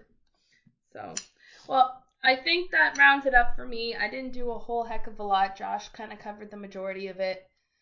And uh, gentlemen, we've been discussing for over an hour what we did in guns, but I'm pretty excited Oh, so about it this. happens when we take longer to do a show, right? I agree, and of course we had some new introductions, and we missed Thomas the last one, so let's uh, get into our main topic. Um, Jeff is going to lead most of this about recapping of Wait, Jeff's. what? We're going to recap Jeff's Jeff's go 2022 for a smoke. major hunting trips. Uh, so let's see here. Thomas is going for smoke. So, okay, so an experienced hunter doing larger, more involved hunts with traveling gives tips for planning to a new shooter. I really appreciate that because, you know, I'm very new to hunting. Josh's experience is quite limited. I don't know much about group hunting. I I, I don't know what's going on there. So, um, fill us in. So, how about we start with mode of travel? So, what what did you do, Jeff? So, I'm, I guess I should preface this. I'm going to base this everything on a long range moose hunt. Okay, that's cool. So what kind? Someplace, Yeah. someplace where you can actually get tags Okay. because we have. So my ahead, qu- Mary. my question is, what kind of terrain are you looking at there? Let's say the North Shore Mhm. of of Lake Superior, Okay. and just from our perspective, we've Mhm. got a 14 to 16 hour drive. Okay. So that's quite. So are you wanting to try and uh, get a cabin up there, lodging first, like booking that? Well, we've we've looked at that. So last time that we did this, we had we did arrange for a lodge, Mm-hmm. and what we found was, ironically, that we had um, we had two cabins where actually we could have found out that it, we found that one cabin would work. Okay. So that would have cost that would have cut the costs by probably about a thousand dollars down. I can only imagine because. And how far in advance do you have to uh, book a cabin or or a campsite or whatever it is that you end up doing? I'm I'm assuming it's depending on the season, right? So Right. some so, some people could go pretty old school and do tenting and do that. So- but well, we had to get ta- tags first. yeah, So everything starts with tags. yes, So the discussion t- started literally a year before okay, we went on this hunt. gotcha. because we knew we weren't going to get uh, any tags in 50.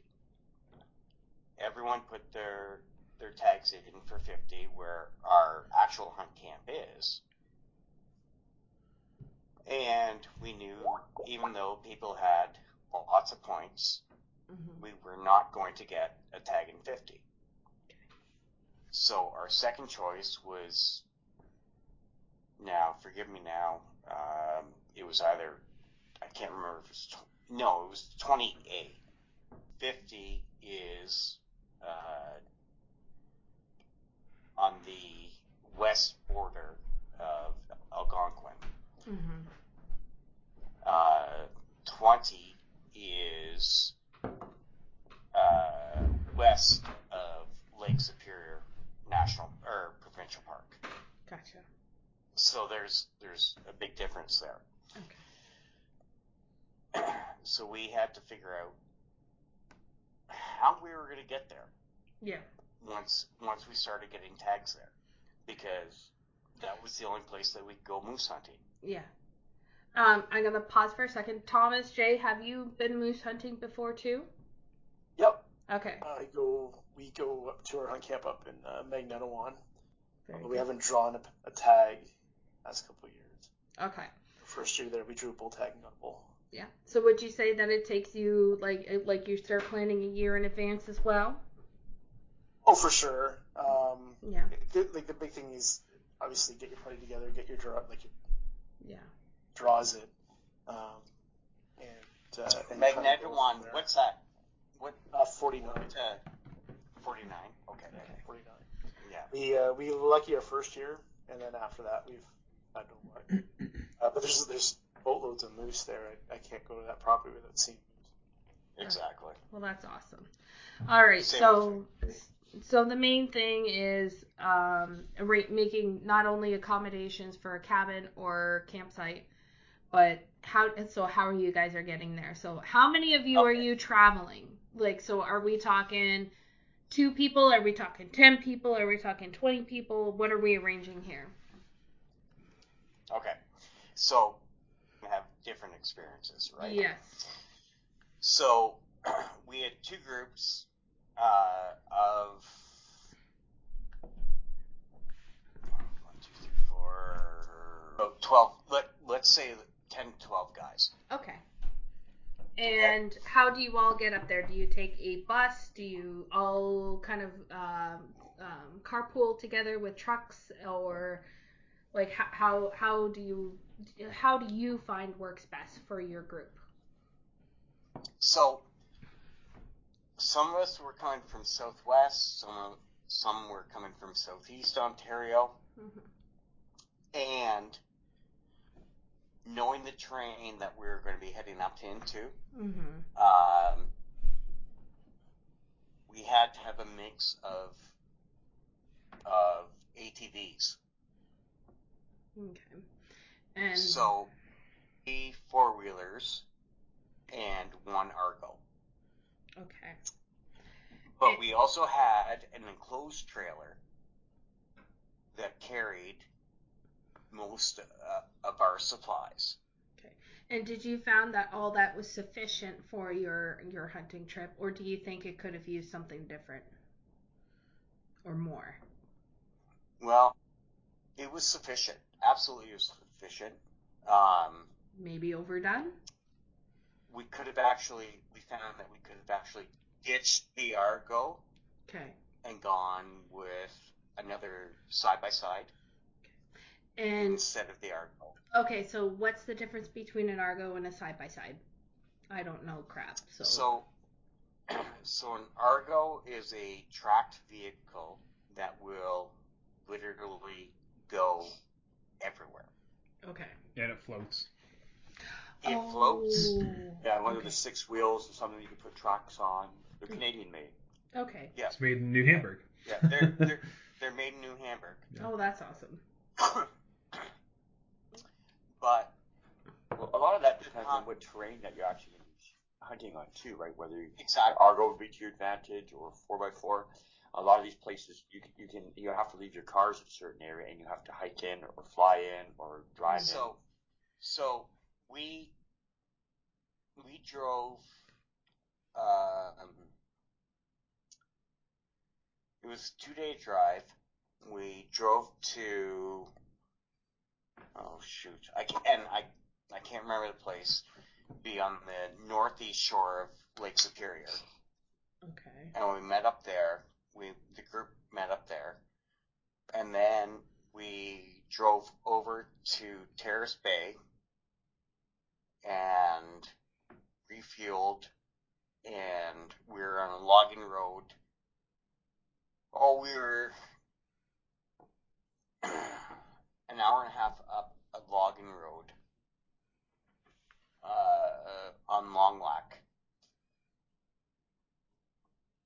Okay. And so there was a lot of bush clearing going on there, and actually in that spot at that time, a four wheeler side by side was absolutely more useful than than an Argo. Okay. And Jay. We had an Argo in the crew. Okay. Well, it, it's good that you had it just in case. But Jay, in your experience, uh, have you felt like in the areas that you hunt in that you would have benefited from an Argo, Um, or do you feel like it was unnecessary? so for I've never had an Argo. I don't. I really don't. I've only had one experience on an Argo. I think they're really nifty, uh, really nifty machine. None of my hunting, honestly, the bulk of my hunting is we've we've done on foot. The only time we really needed an ATV is to get our help get our moose out. Okay. Uh, but deer and whatnot, I've I've dragged them. Well, that's what I was gonna say too. Is you know out, what's what's what's the most beneficial for actually getting the the body out. So Mhm. I found like for me, like when we go deer hunting up the hunt camp and even here in the backyard, uh, I try to avoid ATV use because I find that I found that it pushes them, uh, and we found this based on our trail cameras. Uh, so if we if you take your ATV out, you'll actually see them all pass by the camera, and then you'll see you on your ATV passing by. That's always the way it goes, right? So. So Okay. we've now kind of quit that, and uh, typically where I down like, because my dad and I will hunt separately, and then uh, if we're successful, or, or like he tends to hunt in a blind, and I tend to you know foot. I'll kind of dog and push, um, and I usually head to the back of the property. If I get one there, I'm typically dragging it uh, at least, you know, just over halfway back, uh, Mhm. and diagonally about you're close to you're about a kilometer and a half, two kilometers. Can, it's just I use whether it be the if it's a buck, I'll just grab the horns or, or use rope or whatnot, but just drag in the active field dress at the direction of the the fur, and that's what I've had to do um, for all my my deer hunting. for the most Okay. part. see, You know, see it's when I really, had really, really popular these days are the electric bicycles. yeah, I've seen Especially those. guys Yes. using uh, Bullseye has Yes, those. especially guys archery. So, hmm they can load So up all the I- gear on their bike, no noise, and just drive right in. Yeah. so we have actually talked about them as a group, um, because when we're hunting big crown land, you know, we use the Argos, we use the side by sides, hmm and to drop people off. And we're like, well, what about an e-bike? Right? That sounds So like I think there's a lot of merit in that just for the noise. Exactly. But I don't think they're overly great for rough terrain though. I think like No. flat. Oh land no no no No, They're- you can get them geared as, as mountain bikes well. Because the ones that I've Oh, seen yeah. at the ones I saw at Bullseye just kind of looked, you know, like a glorified road machine. But hmm Oh, that that's got. Stop We've got at like the four or five thousand dollar bikes in the shop because the owners actually had a couple Yeah. of his and he's, he's resold them. You can, I think, you can't have, is it 500 watts? We can get batteries. Yeah. You can get a thousand watt batteries, so you're not Yes. really supposed to use those up Yeah. here. But they, they- they have no way of knowing what your battery is. They can't see the battery. Yeah, So if you get a thousand watt battery for hunting your off roads, it doesn't really matter anyway.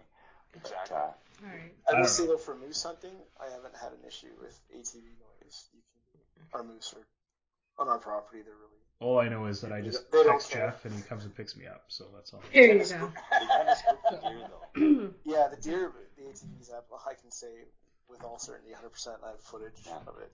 It pushes them, and you're you don't see them for, Gotcha. for quite a while. Yeah. So, so it really depends on the the game that you're hunting for. So deer, like Yeah. you want to be a little more discreet. Moose, they're not so disturbed by the noise, is what I'm getting, Mhm. right? Yeah. So, Yes. and the Argos, it's more about like if you're going to go in swampy terrain, but something big enough that you like an area that's cleared off enough that you can use the Argo. That's Mhm. that's your key point. So I'm guessing that you guys have scouted these areas before. Um, either these are familiar hunting terrains or are these brand new spots that you guys are going to? And how do you figure out where's a good spot? Well, So if Jay has a hunt camp, then he's very, very familiar Yeah. with that area. very familiar, but I'm, you know, yeah. So I can get that. So Jeff, how did you figure that all out? Well, and I'm just I'm gonna use this one hunt. Yes, of course. um, we went in blind, but we had we'd been mapping it. We'd been looking at satellite maps. We had been doing everything. We've been watching distances from the logging roads to the lakes. You know, just trying to get our measurements in Yeah. and just trying to figure everything out. I think that's the one big difference between the two game animals, where it's like I think for deer scouting ahead of time, as far as the animal is concerned and patterning the animal, it's it, it's it's valuable information you get. With respect to moose, I found um, if you're going like eh, oftentimes you don't control. You got your tag, you, you have your idea where you're gonna go. If there's a moose there, it'll be very apparent. Uh, their sign is very easy to find. They're pretty easy to. I found moose to be very easy to pattern. I shouldn't say very easy, but easier to pattern based on just sign you can see. Okay. Uh, where deer is a bit, I find it, it's a bit more, maybe a bit more work that way. So I wouldn't personally just like I wouldn't be as concerned like if you're going way the heck up north, getting up there ahead of time to kind of scout and pattern them, uh, pattern them. If if you're if you're limited to one property that you're going to be hunting up there, you're just going to hit that property and just go find sign, your tracks on it, figure out where they're moving, and No, I agree. Park yourself agree. there. I agree, Jay. Okay. I agree, Jay. No. because Yeah. we we went up there just looking at maps Mhm. yeah, and Right. And was that a pass or a fail, or do you think it needs improvement? always at the end of the day it wasn't a success but it was a success it was a good hunt because we learned a lot and we learned a lot more about moose But you didn't catch your And- game. But you didn't get you one. never catch we, you, you never catch anything No, um, I guess that's true. So, but we learned a lot about how moose move Okay. That's 10 hours north of where we were. And we didn't have any snow. So we were trying to figure out in the mud where the moose were moving. okay. So that you guys So kind of went it- in raw. It's kind of it's kind of like down here yeah. where you see deer moving all the time hmm and you can kind of pattern them. Yeah. You get a handle on them. But when you go up north, when you don't have that moose experience, it's it's completely different. And that's a fair statement. So, did you did any of your camping crew or hunting crew have experience with moose before, or was this a new experience Absolutely. in that le- area? No, no, every every everyone had moose experience. No one had moose experience in that area. Okay, and that's a good statement to bring in. So you learned something new while you were there. So Yes. and that's why you felt it was successful. That's awesome. Yes. Okay, so um, let's kind of reel it back in a little bit and let's talk about your transportation of firearms of supply. So what it is that you did you bring? What did you find was the most valuable thing to bring? Because I'm assuming this is a multi-day uh, excursion. So what's something that you felt like you needed, and what was crucial to transporting your firearms, which I find as a new shooter would be really important. So fill me in. So, uh, one of the things from experience was bring coolers. Okay. So I don't care if you store your extra boots or gear in coolers. Uh, they're probably going to be full coming home because even if you're not uh, successful with whatever hunt you're on, you're probably going to go fishing because you're upset. So, If You're if you can catch believe fish. yeah, exactly, exactly. I can't catch fish, Uh, so Could you do any other hunting while you're up there, like grouse or anything, or like? Uh, yeah. Uh, well, so you got to remember, be careful about what hunt you're doing at, at the time. in Right, what region Um, you're in too, right? So Yeah. So we took a day off from moose, and we limited out on grouse probably in about 30 minutes. That would make me happy. And Yes. What's the limit on grass? grouse? It's in that area. Is it like I'm a, good. like a dozen Yeah. birds or what? Yeah, it's probably really high up there. okay. It was 15, Oh wow. I think. Should be our national bird. really? So it's It's so my favorite. But It's where so we, but where we were, um, it was very interesting because the ruffed and the spruce crossed up there, and Oh, so that- we had we had both white meat and brown meat. Because uh, and forgive me, I can't remember which one is which, but one is a dark meat and the other is a white meat, and they have a different taste. Well, you all better make me both so that I know what what what's what because I've never seen a grouse. I, I, I can't say that I've ever seen one, and I of heard course one. have I? I don't know. Uh, start up in the bush. okay. Well, so I've never I've so- never seen one around here. so would you would you cook? No. Yeah, I can't say that we have, and I would you like to start know. one, they, they sound like a, a motorcycle starting up beside you. Exactly. They, Thomas, they'll scare the Thomas, crap out of you're. They correct. really will. Yeah, yeah. Okay, I got so a great grouse spot not far from my house there. Next time you guys are up, we'll come up in the fall. And we'll, we'll I guarantee, especially with my dog. Mhm. So food wise, then, like, do you count on eating the grouse while you're there, or do you pre-pack? Absolutely not. Absolutely, Absolutely not. not. Somebody's in charge of food. Abs- Not bring any food. We gotta shoot what we always in eat. charge of food. Okay. So you figure out who's going to be at camp. MREs. No, no. You eat better at camp than you do at home. I'll be honest with you. now, do you booze a lot at camp than you do at home? Uh, yes. Okay. Cool. Um, so after the guns are put away at night, Of course. Just very careful. that's Jeff would be very careful. So. Okay. um, but the food at camp is fantastic. Awesome. So does Usually everyone somebody's pitch in charge in? of the food. Yeah. Some camps Yeah. make it. Uh, some guys in charge of getting the ammo.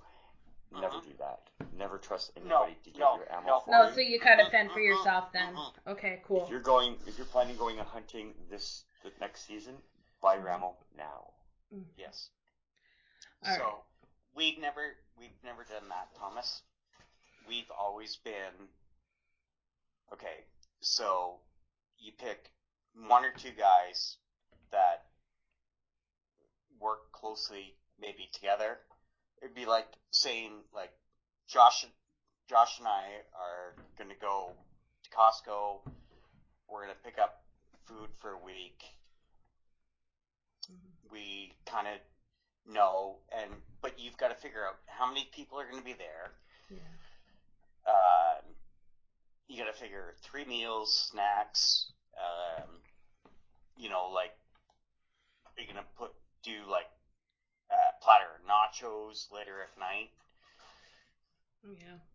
I guess it's better if you have a facility like um uh, a cabin Yeah, Jay, or what do you Airbnb. what do you have at your hunt camp? Do you have a cabin or what's going on there?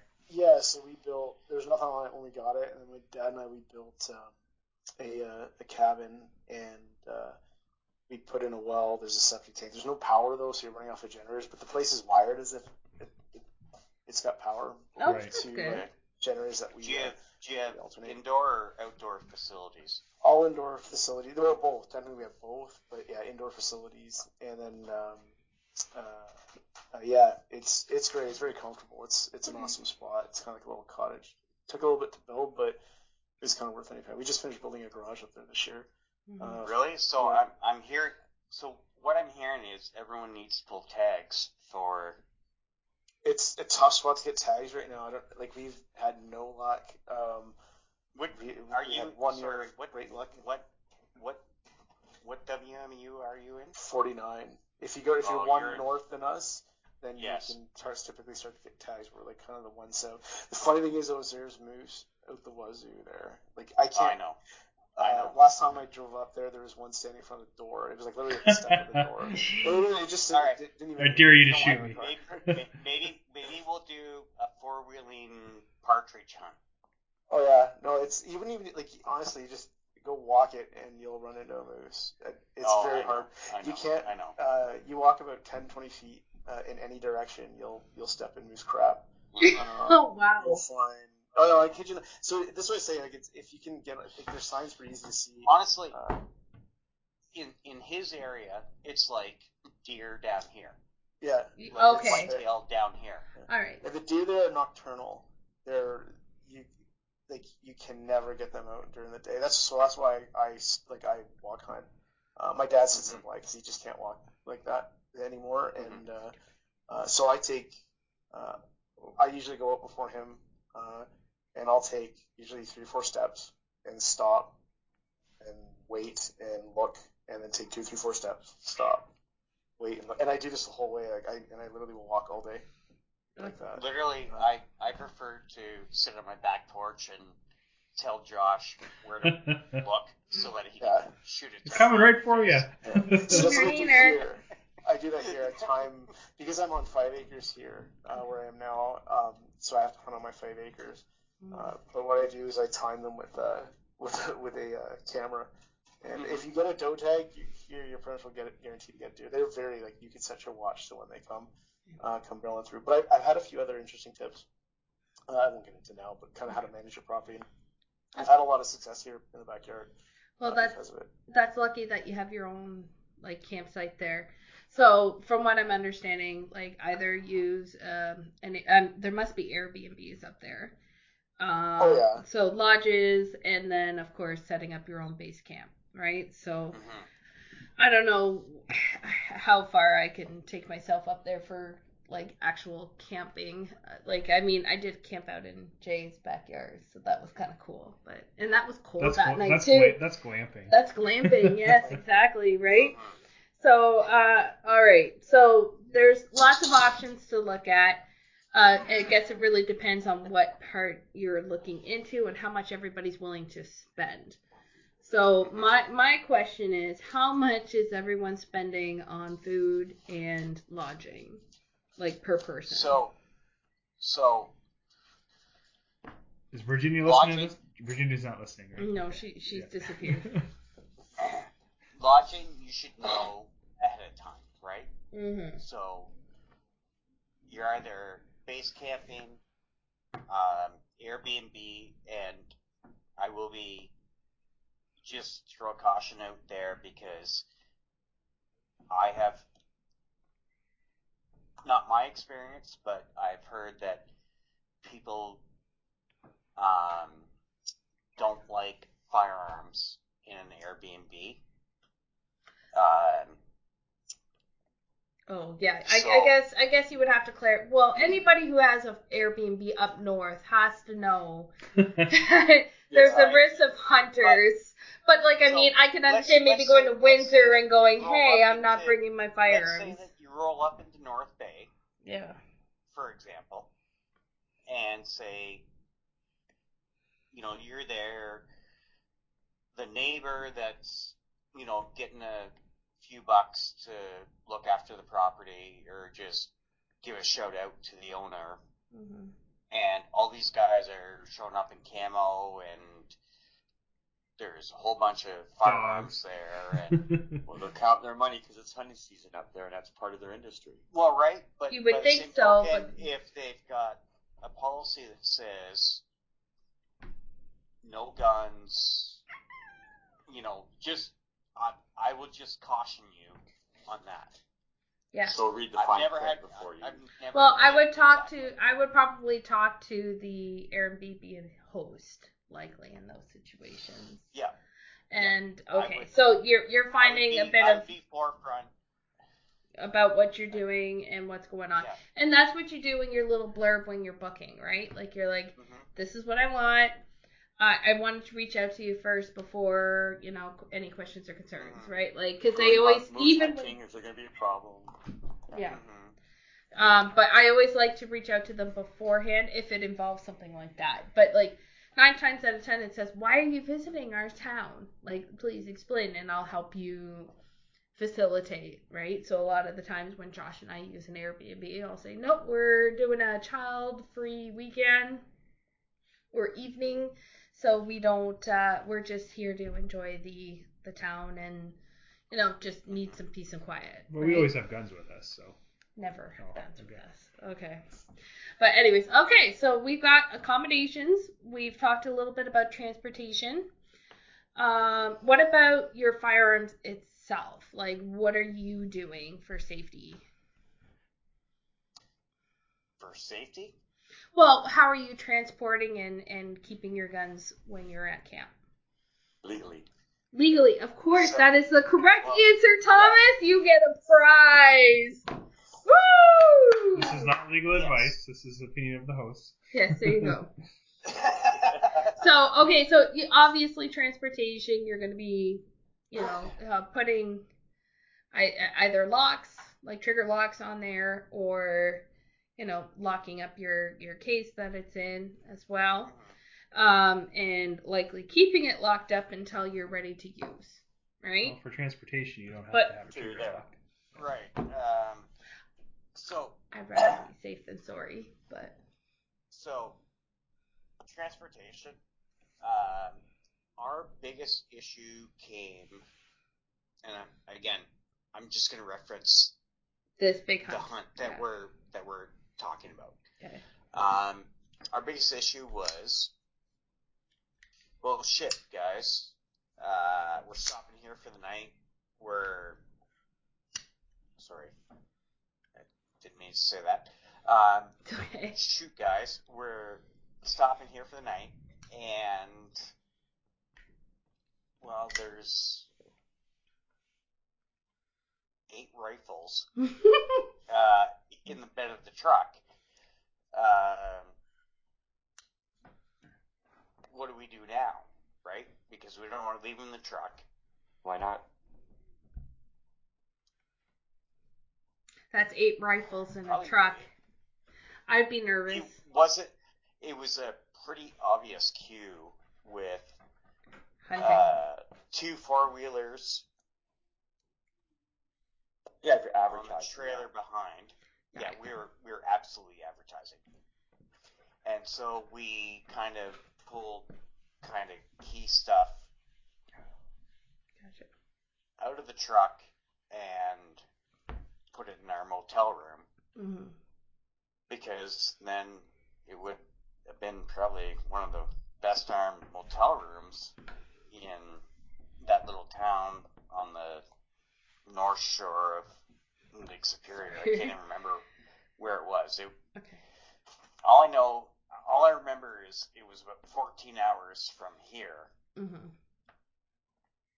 That's and we brutal. still had an eight-hour drive. That's brutal. Could you imagine riding that with the kids? It'd be brutal. Okay. That's why you don't do it with the kids. That's why you do it with your friends. Yes, of course. All right. So moving on to uh, gear.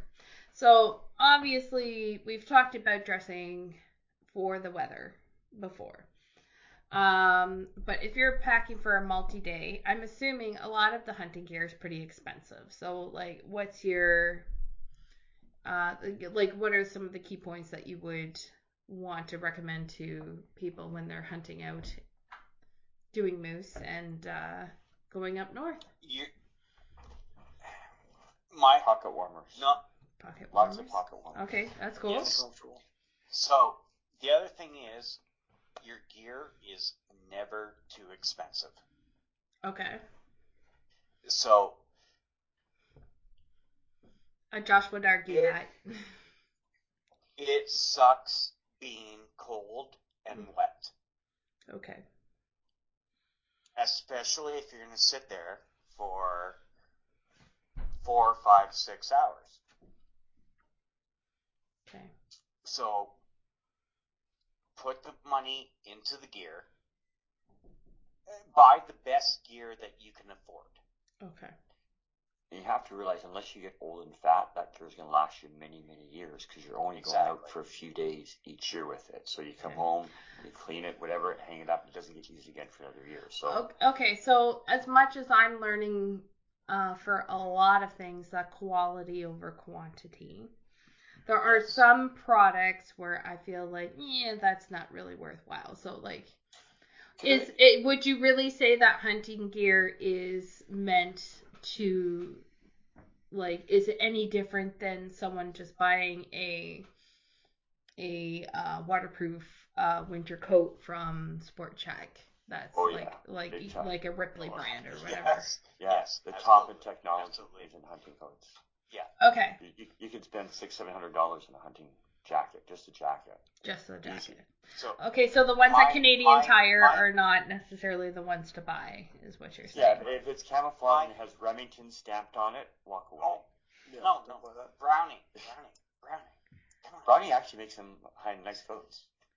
But The one thing I will say though other some, make it for some hunting gear that's out there is that it, um, some brands again like they're they're manufacturing a product that has to appeal to a, a wide variety of locales. And I, what I found over the years of spending a lot of money on different brands of hunting gear, and I I actually don't typically now. I, I typically wear for the most part normal clothing, but um, after spending so much money and like especially boots, like from every brand name just you know to several hundred dollar Irish setters to whatever. What I found is that things are just different in Ontario. It's muddy, it's wet, it's rainy, it's crappy. It's not the idyllic hunting locales that you typically see advertised or where this where some of this gear was meant to be utilized. And I found that the key here is to be warm and dry. And because if you're not comfortable, you're not having a good time. Okay. And I Yes. yes, that, I Yes. went into, I went Yes. more that Yes. direction. Yes, And and speaking of age becoming a factor, like when I even in my spring turkey hunt, like I was out in the rain for a day and I just wearing my Carhartts because that's all I had. Right? Yeah. And I was just So I'm totally at a point now. I was totally miserable. Jeff's dad picked me up. I went home and I was sore for like three days after because the cold just got to you Yeah. old. That that would probably be my big thing is like my hips would be yeah, yeah. not Yeah. in good shape. yeah, so, So, I used to have all the it, it it's it's like how when we were at, at TACCOM Yeah. and you were looking for good pants. Yes. Good Jeff and I, pants. Jeff and I are standing there holding the bags while Amanda tries on pants. Exactly. exactly. Okay. yeah. Great. Nonetheless, Yeah. so the right gear. hmm I Yeah. guess. That's the For thing. me- Like I, Go ahead, Sorry, Jay. Go ahead, Jay.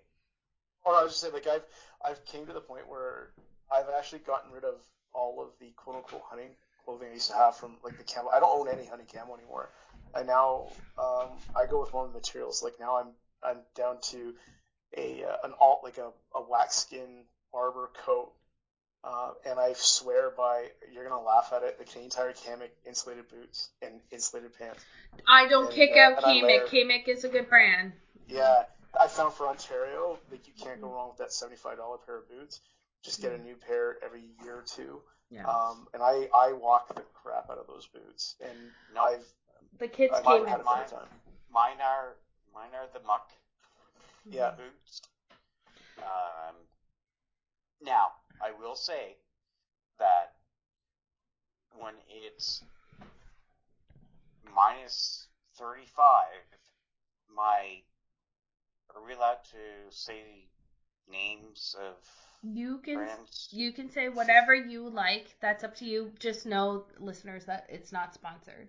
So No, oh, God, no, I'm not. Unless sponsored. that, you know, No you know, one's gonna sponsor unless. me. uh, uh, my Under Armour. I love my Under Armour gear. I do I- too. I, I love am a- Under Armour. Big fan of my Under Armour gear.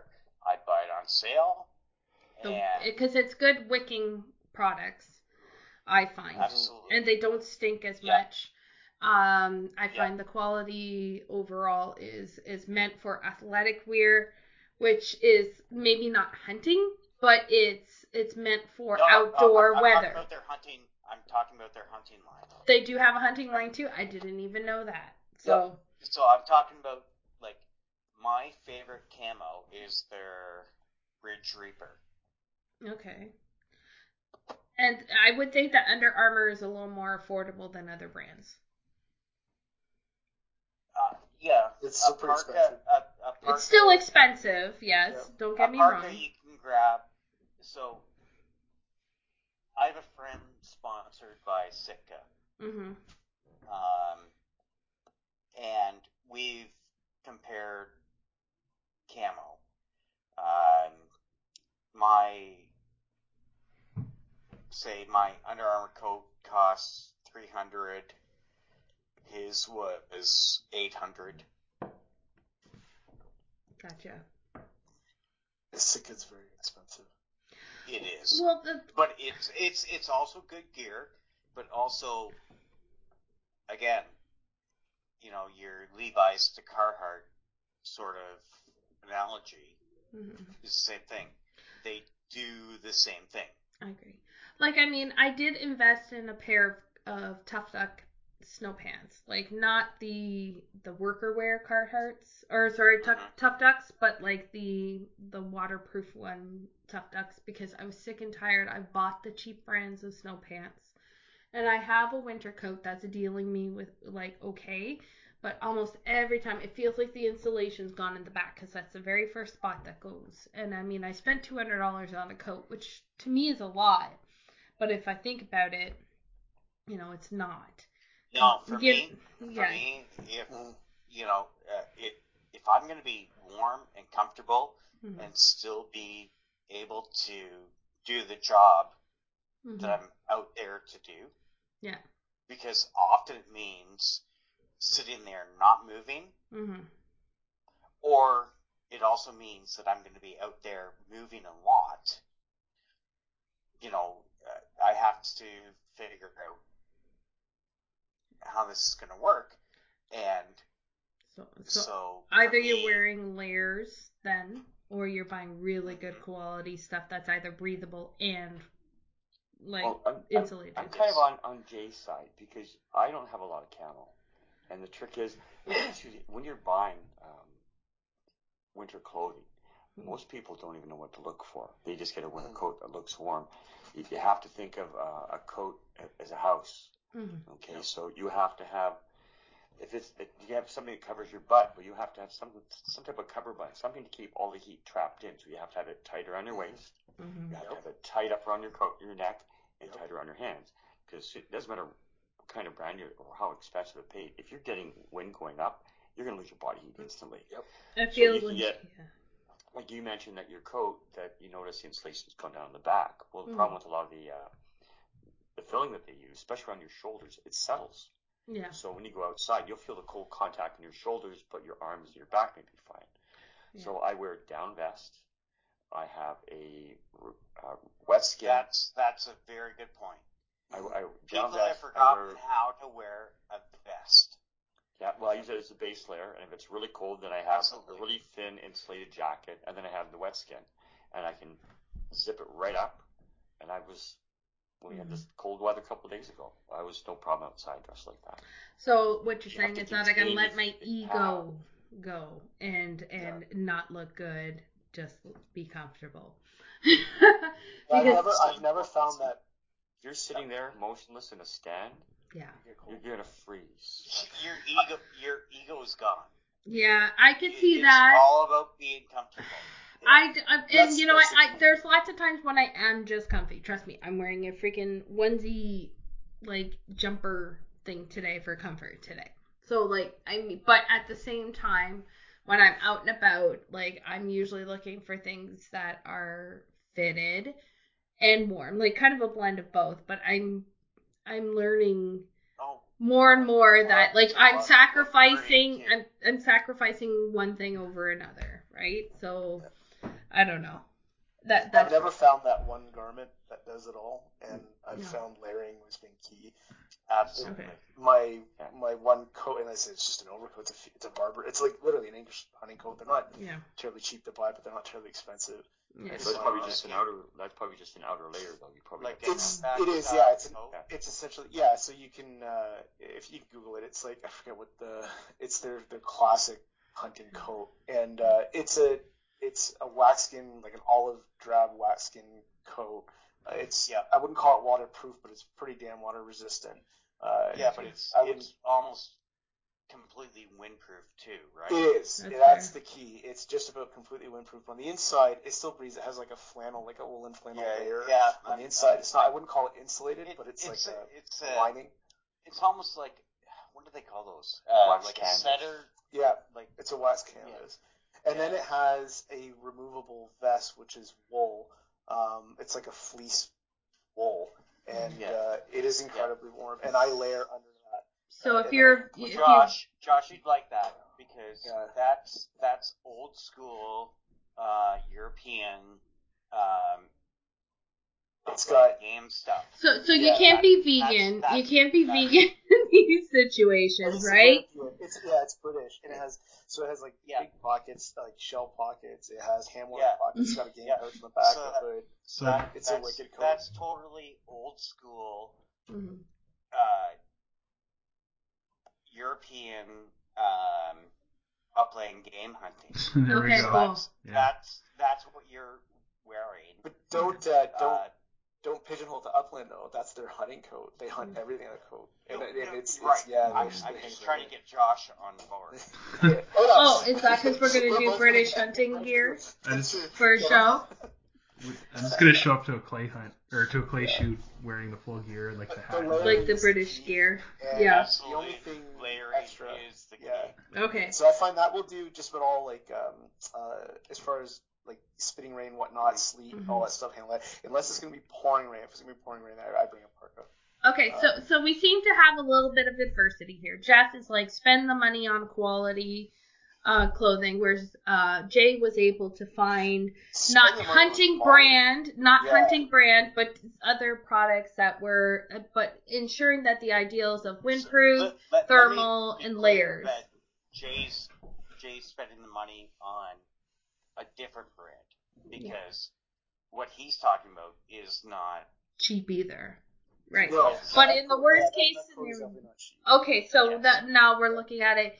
You're wanting to layer, spend a little extra money on at least a couple of your layers. Is that what I'm that's- understanding? That's really the only thing hunting um, of the kit that I have. That, like all of my other clothing is just normal clothing. Okay, fair um, enough. So I, I'm big in wool, flannel, um, Okay. and like I said, be it be in cotton, be pretty and prepared to layer. Okay. Um, Yes, Jay likes flannel. I saw that. yeah. All right, so not uh, just. I, I'm gonna you touch on this quick. want- What about want- bogs? What do- What do you you guys feel about clothes, bogs? too. You don't want any of those jackets that make that rustling sound when they rub. You want yeah. fabric that doesn't Okay. make any noise when it rubs against it. yes. Okay. So layers is important, waterproof boots, but my question is, do you guys think that bogs are overbranded or do you think that they're an actual What's a quali- bog? What's the bog? It's a Is that the boot? it's a brand boot, yeah. And I have it, Josh has them.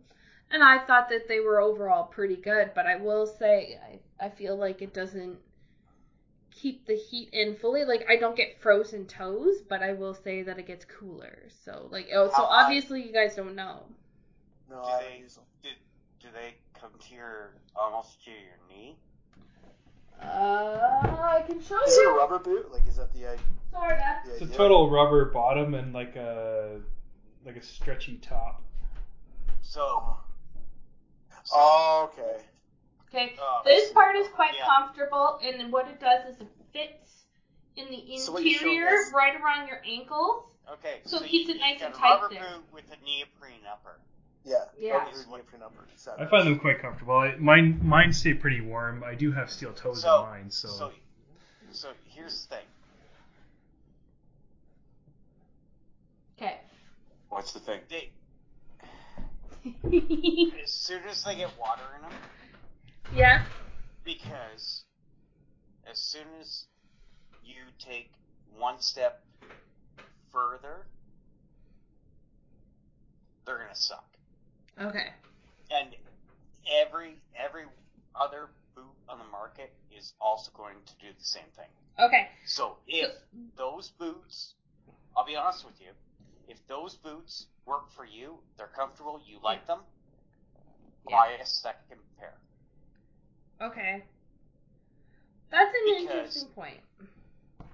Because as soon as you get back from whatever you're doing hmm with those boots and they get wet hmm and life sucks, hmm They stink.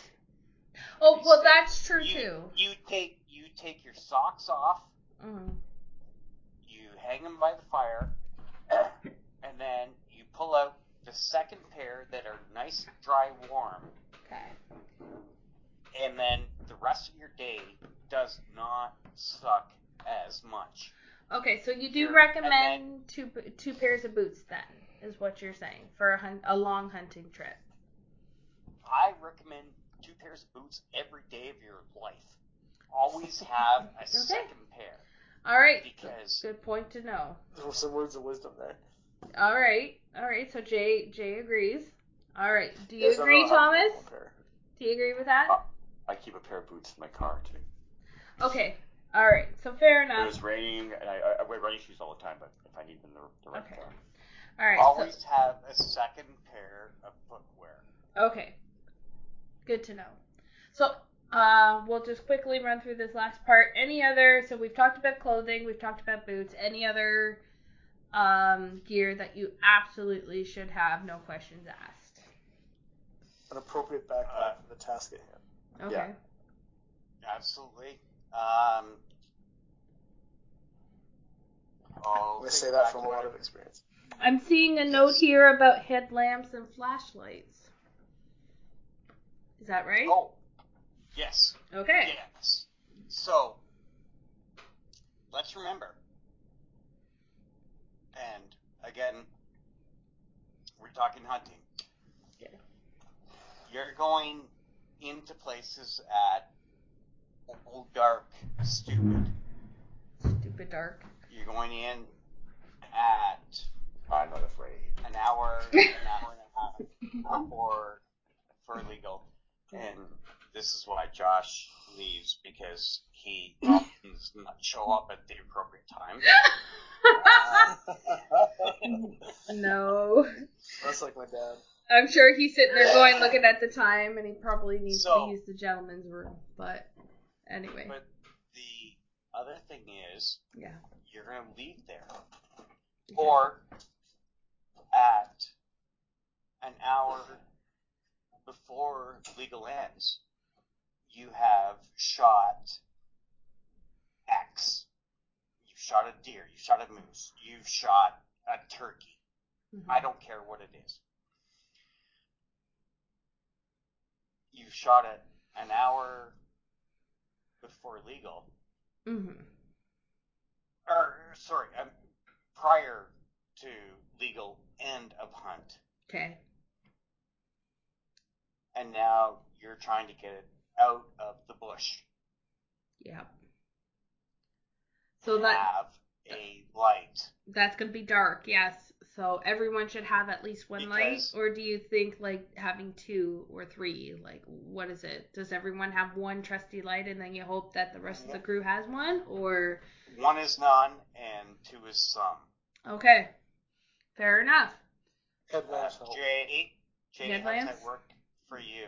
Um, Oh yeah, you need you need lights. Well, because first of all, the, I think I don't know, just been my experience, the majority of shot has always been in that witching hour, that that Mhm. uh, that rate after legal opens, it's, uh, and it's either the first hour or the Yeah. last hour.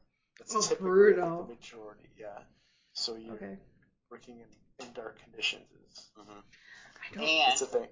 Yeah. and if you have a light, uh, what is it? Jay, help me out here, or Thomas. Is it the blue light that The blood? picks up the blood better? Mm-hmm. Yeah, I think it's a blue light. Yeah, Mhm. blue sensor.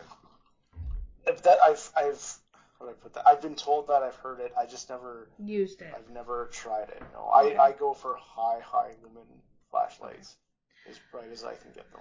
Okay. No, Yeah, handheld but I ha- I had I was on a hunt once, and a guy had one of those blue light. He had a blue light headlamp, and it was a complete game changer because it was like, boom. There it is. Gotcha. That would be handy. Yeah. It would be. All right, so that's maybe a handy dandy tool to have. Uh, all right. So you kind of avoided this question before, so I'm gonna ask you: How much do you guys spend? Like, if like total, how many days are you are you hunting, and how much are you spending during that hunt? And make sure your wives aren't listening. So let's hear. For me, it just depends on what's going on. Okay, so how long was your hunt there, Jeff? The one that you did. Ten days. Okay, so how much are you looking to spend? Or budget for it? Oh, uh, Shuts the door. Yep. no, only because I I see a dog coming this way. Yeah. I don't want to interrupt the conversation. Um, let's see. I was probably I was probably twenty five hundred to three grand Well, into that. yeah. Okay. And would you say, Jay, that you would spend because you have a lodge that you would spend Because- less than so- that? Or So that was fuel. okay. That was uh, accommodation. That was one night at the uh, meetup spot somewhere on the northeast corner of Lake Superior. Yeah. That's a lodge for three weeks, food for three weeks, uh, fuel. You know, uh, Mhm. yeah, that Okay. But not including supplies like uh, your hunting gear and stuff like that, because you probably have already No, no, purchased that. So that's just yeah, for the trip itself. that, that for the trip. Okay. And Jay, like because you have an actual camp spot, that saves you the accommodation part. I would think that Yeah. food's pretty expensive. I would think that, you know, booze is well remedial. It really depends. Not for the So next kinda 75 days, anyways. Yeah. I'm kind of lucky. Like, so my, uh, we kind of, my dad and I, we just kind of share in what we're gonna bring up. Like, he usually, he loves to cook, so he's, he's the steak and potato and I kind of bring up odds and ends, so I, I kind of get lucky in that. Um, So he also well likes fed. to stock. Yeah, I get well fed. He also likes to stock the bar up there pretty good, so I really don't worry about bringing booze because it'll, be- full when I get there. So I'm pretty lucky that way. Um, Jeez, but Jay, for um, other I'm, I'm gonna come hunt with you. Yeah, I you know, think that's. that we have, we a have a good time. The uh, trips that I've been on, like we've done uh, the Caribou and Kuujjuaq, and then or down in Texas, and I think it all just kind of depends on what you're doing, where you're going. It's it's a- Exactly. it, that could be a tough question to answer, but yeah, it, it, Mhm. it all depends on what you're doing. But where you're going. it. but Would you say that thing Jeff's yeah Jeff's budget is about like would be uh, average, Reasonable. reasonable? Oh, I think so. Yeah, like if you think you're packing up and going to okay. some say Crownland way up north to go to go get a moose, yeah, I think that's pretty reasonable. Actually, I think that's pretty damn reasonable Okay. for, for ten Yeah. days. Cool. That's Yeah. If you're doing it for that, I think you're you're that's a pretty good go. Okay. Cool. Yeah. All right. So I see here a note about processing. So yes, you've got your your your uh moose for the trip. So like, what kind of is there any tools or uh, I I know that we need to, uh coolers, but what else would we need? Obviously, uh, sharp knife. Yes, of course. We've talked about sharp knives. We love our sharp knives. So what else? So Thomas's sword. we'll we'll disregard the because Thomas and probably Jay and I could talk about this forever. Um, so there's two things, Okay. right? You're 1,400 kilometers away from home. Mm-hmm. You have two choices. can you process this meat yourself? Okay. Or do you want someone local or someone maybe 500 kilometers away to process process it for you because you don't want to drag that moose all the way back home because that's not going to be a good moose. And I'm talking, sorry, for the listeners, I, I'm based in southwestern Ontario, and I'm talking about northwestern Ontario hunting, and then potentially dragging a moose all the way back down. Okay. That's a long way. Yeah, I could only It's- imagine. Well, either way, it has to be refrigerated, so it's probably Exactly. better to keep the, the quarters intact. You've got one large piece Yes. Yes. for, for, for the meat So- lasting, and then process it when you get uh, to Okay. your home Yes. or close to your home. But there are so many people, and I'll be honest, this fall, or I guess it was late fall, winter, I just did my own deer. Right, because you got a like a little processor thing, didn't you?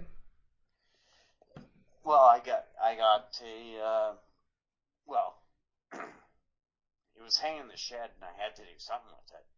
Yeah. So happens. So, so I had to, I had to uh, uh, skin a deer on my own, Mhm. and uh, and then cut the meat and uh, process it for myself for the first time. That was, I don't know, that was interesting. Okay. Uh, Jeff Thomas, your experience with processing, do you usually hire someone to do it or how do you do it yourselves? I've never gone moose hunting.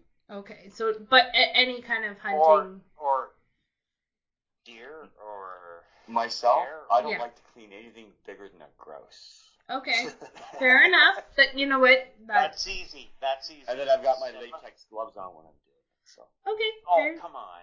Step on the feet, We uh, pull the wings. No, I lost five dollars in that debt once, turning it, t- cleaning it without having to pluck a feather. Oh goodness. Oh, because you were trying to rip the skin off. You turn Josh and I learned that, or, or like we watched it on a YouTube video, and I almost like we tried. We everyone knows how we butchered the turkey trying to do that. That was brutal. Um, I don't Yeah. know if that would work on a turkey though. I don't no, know for I don't sure. think it would work on a turkey. No. But It works really works good on on a pheasant. Well, it once you cut the wings good. off, I think it was once you cut the wings off, then you can kind of like pull it right down. If you Oh, if you slice the skin properly, because there was several videos on how to do it, but you had to hang no, it up, like no, upside on down. a grouse. No. yes. Yes. Yeah. okay. That's is the only way to do it. Step on the waist. Yeah. Okay. Like, and you're not losing. So people think like you're gonna waste meat. No, that's not the case. Like I still get. Like you'll get the the breast meat, you'll get the leg meat, like you'll get all the usable meat out of the Yeah. damn thing. It's Yes, just not gonna have skin absolutely. on it. It's just so much easier to. to Oh, and God. I mean, Take care of. Gosh. Yeah, And I'm in a frying pan right away. Eat the drumsticks on those things. Yeah. Yes, absolutely. But yeah, for cleaning, uh, for for um, processing uh, meat, we probably have done pretty close to half of our game animals, like large game animals, uh, including that moose. Um, and uh, yeah, once you're set up for it, it's and you plan ahead a bit, it's not too bad. The moose was actually probably the easier one, just because there's so many people involved. So it Okay. was, Mhm. Yeah, that helped if you get everyone involved. It, it took a day, But and it was but done. if you're if you're traveling, That's the thing, right? So we're only an hour and let's say we're like an hour and forty minutes from the hunt camp to my parents' Mhm. place. So it's not that that was an easy trip. right? And then we processed if, it if so we we had that talk going up, like what are we gonna do? Mm. And luckily, Lodge had a, a spot a spot to process. So that's a big had a- consideration. What do you uh, what do you do with the waste? Just leave it there in the bush? Oh, Coyotes? you go. They, no, then you go wolf hunting. Yeah, wolf. Yeah, wolf hunting. I want to say so. The interesting experience I had too was like caribou hunting up in Kuujjuaq, where um, you, it wasn't your typical hunting experience because when you because you're f- you're flying from Montreal up to Kuujjuaq and flying on a float plane to where you're gonna go hunting. So there's no ATVs. There's no you're not bringing the animal back whole, so Yeah. to speak. So you're uh, you're packing the animal out in essentially chunks, and uh, um, that was pretty interesting too because a lot of the processing was kind of done all as part of like the, the field dressing component, Yeah. which was kind of interesting. It was So- almost like a deboning of the animal, uh, and use the the cape to wrap it and pack it and get it out. That is very cool. It was wicked. I, I like, and actually, like, I, I'm not taking credit for it. It was our guide, uh, uh, uh, a First Nations fellow up there. It was just an awesome, like, absolutely phenomenal dude. And uh, So he he was I like a surgeon. I I have a guy that um he's actually he's um I'm gonna get this wrong, but he runs the piano at our church. Mhm. Um but he um if you ever want to watch a YouTube about moose being flown in by helicopter um, off of an island in North in Lake Superior. Some of those words will probably find it. And he shot both archery, a bear. No, sorry. He shot his moose first, and it was a big moose. And he was, so he was like a fly-in guy, Mhm. and he, he's a he's a pilot. and then he realized that he had too much to deal with, that he couldn't get it off the island by himself. And then while he was there, um, there was a bear on this same island because it was winter, the snowpack was there, the ice was there, and he used the same arrow to shoot a bear that was that was coming to clean up the moose. Oh my goodness. Okay. There's there is YouTube video of can't think of his name off the top of my head, but um, north if you look up a Northern Ontario moose carried in or something like that, he had to max out his credit card and also his mother's credit card to uh, get this flight in, and there's there's a video of the lodge in the area of them watching the, the helicopter come in because it was I think for Bo it was probably a record. But he also used the same arrow to uh, get rid of the moose. So Or, he must he sorry, must have that. the bear. So he must have that like on a plaque somewhere, for sure. Mhm. Well, that's, that's another cost you have to keep in mind. Like if you're traveling, say, to the U.S. for a hunt, um, Mhm. getting your game back will max out your credit card too, because you're gonna have to buy how many coolers, dry ice, and it's just the sheer shipping charges of bringing that something, say, from Texas. You go wild boar hunting, it's gonna cost you a fortune to get that meat back. I could only It imagine. wasn't, uh, we flew, we actually brought it back on the, on the airline. Uh, Yeah. It worked out okay. Uh, we brought two things back. It was actually kind of funny how it worked. It wasn't, we kind of lucked out. It was all right. Um, it's just how we packed it. Yeah. Um, yeah, I don't. I can't say that. I wouldn't recommend. So, so long and short of it, you should be um, doing some research on um, transportation, processing, if you can find someone local. I'm sure in the northern or northwestern and central Ontario's that we're finding uh like you can find people to help process, but like to be prepared even if you don't catch anything, you have to come ready and if you don't, then it's going to be a lot of wasted meat. I think that that pretty much sums it up in that regard. So, all right, let's take a look and wrap this up at the biggest things that we've learned on our hunts and the biggest takeaways from it all. So, Jeff, um, oh, hopefully you're still there, Jeff. Or you know, like maybe we'll start with Jay then. So, Jay, what's the biggest takeaway in your your hunting experience? For me, it's just be, be comfortable. If you're not if you're not comfortable and having fun, it, it makes hunting. So if you can be comfortable, Okay, fair. fun. And That's, Jeff, for me, that's that's good. Sorry, what was that? What's the biggest thing that you've learned? Biggest takeaways from your Attitude. attitude. Okay, so attitude is important. Staying positive, and if you don't catch it, it's more about, or not catch it, I should say. If you don't have a So successful you're hunt, gonna catch it. you're gonna have a successful hunt. Yes, Right. I see, that seems Yamo's, to uh, be Yamo's expensive. You're Just always, tackle it. You're always gonna have a bad day. okay. That's fair. And you know what I mean by catch, and obviously you guys are being I- very I know. analytical with me, and I'm gonna I'm gonna give you the how-to, Jeff, on that one. So, But Yeah. always, always be positive okay. because you don't want to be. And Jay sounds like uh, maybe you only hunt with your father. I, I don't know. Uh, maybe um, with family uh, or a larger group, but always be positive because you don't want to be that guy. You you want to be the guy who's or girl who is enjoying the the moment, not Right. getting caught Sorry, up I'm in sorry, buck I'm sorry. fever, getting caught up in buck fever, or getting caught up in and having that that successful hunt where you're actually bringing home some product.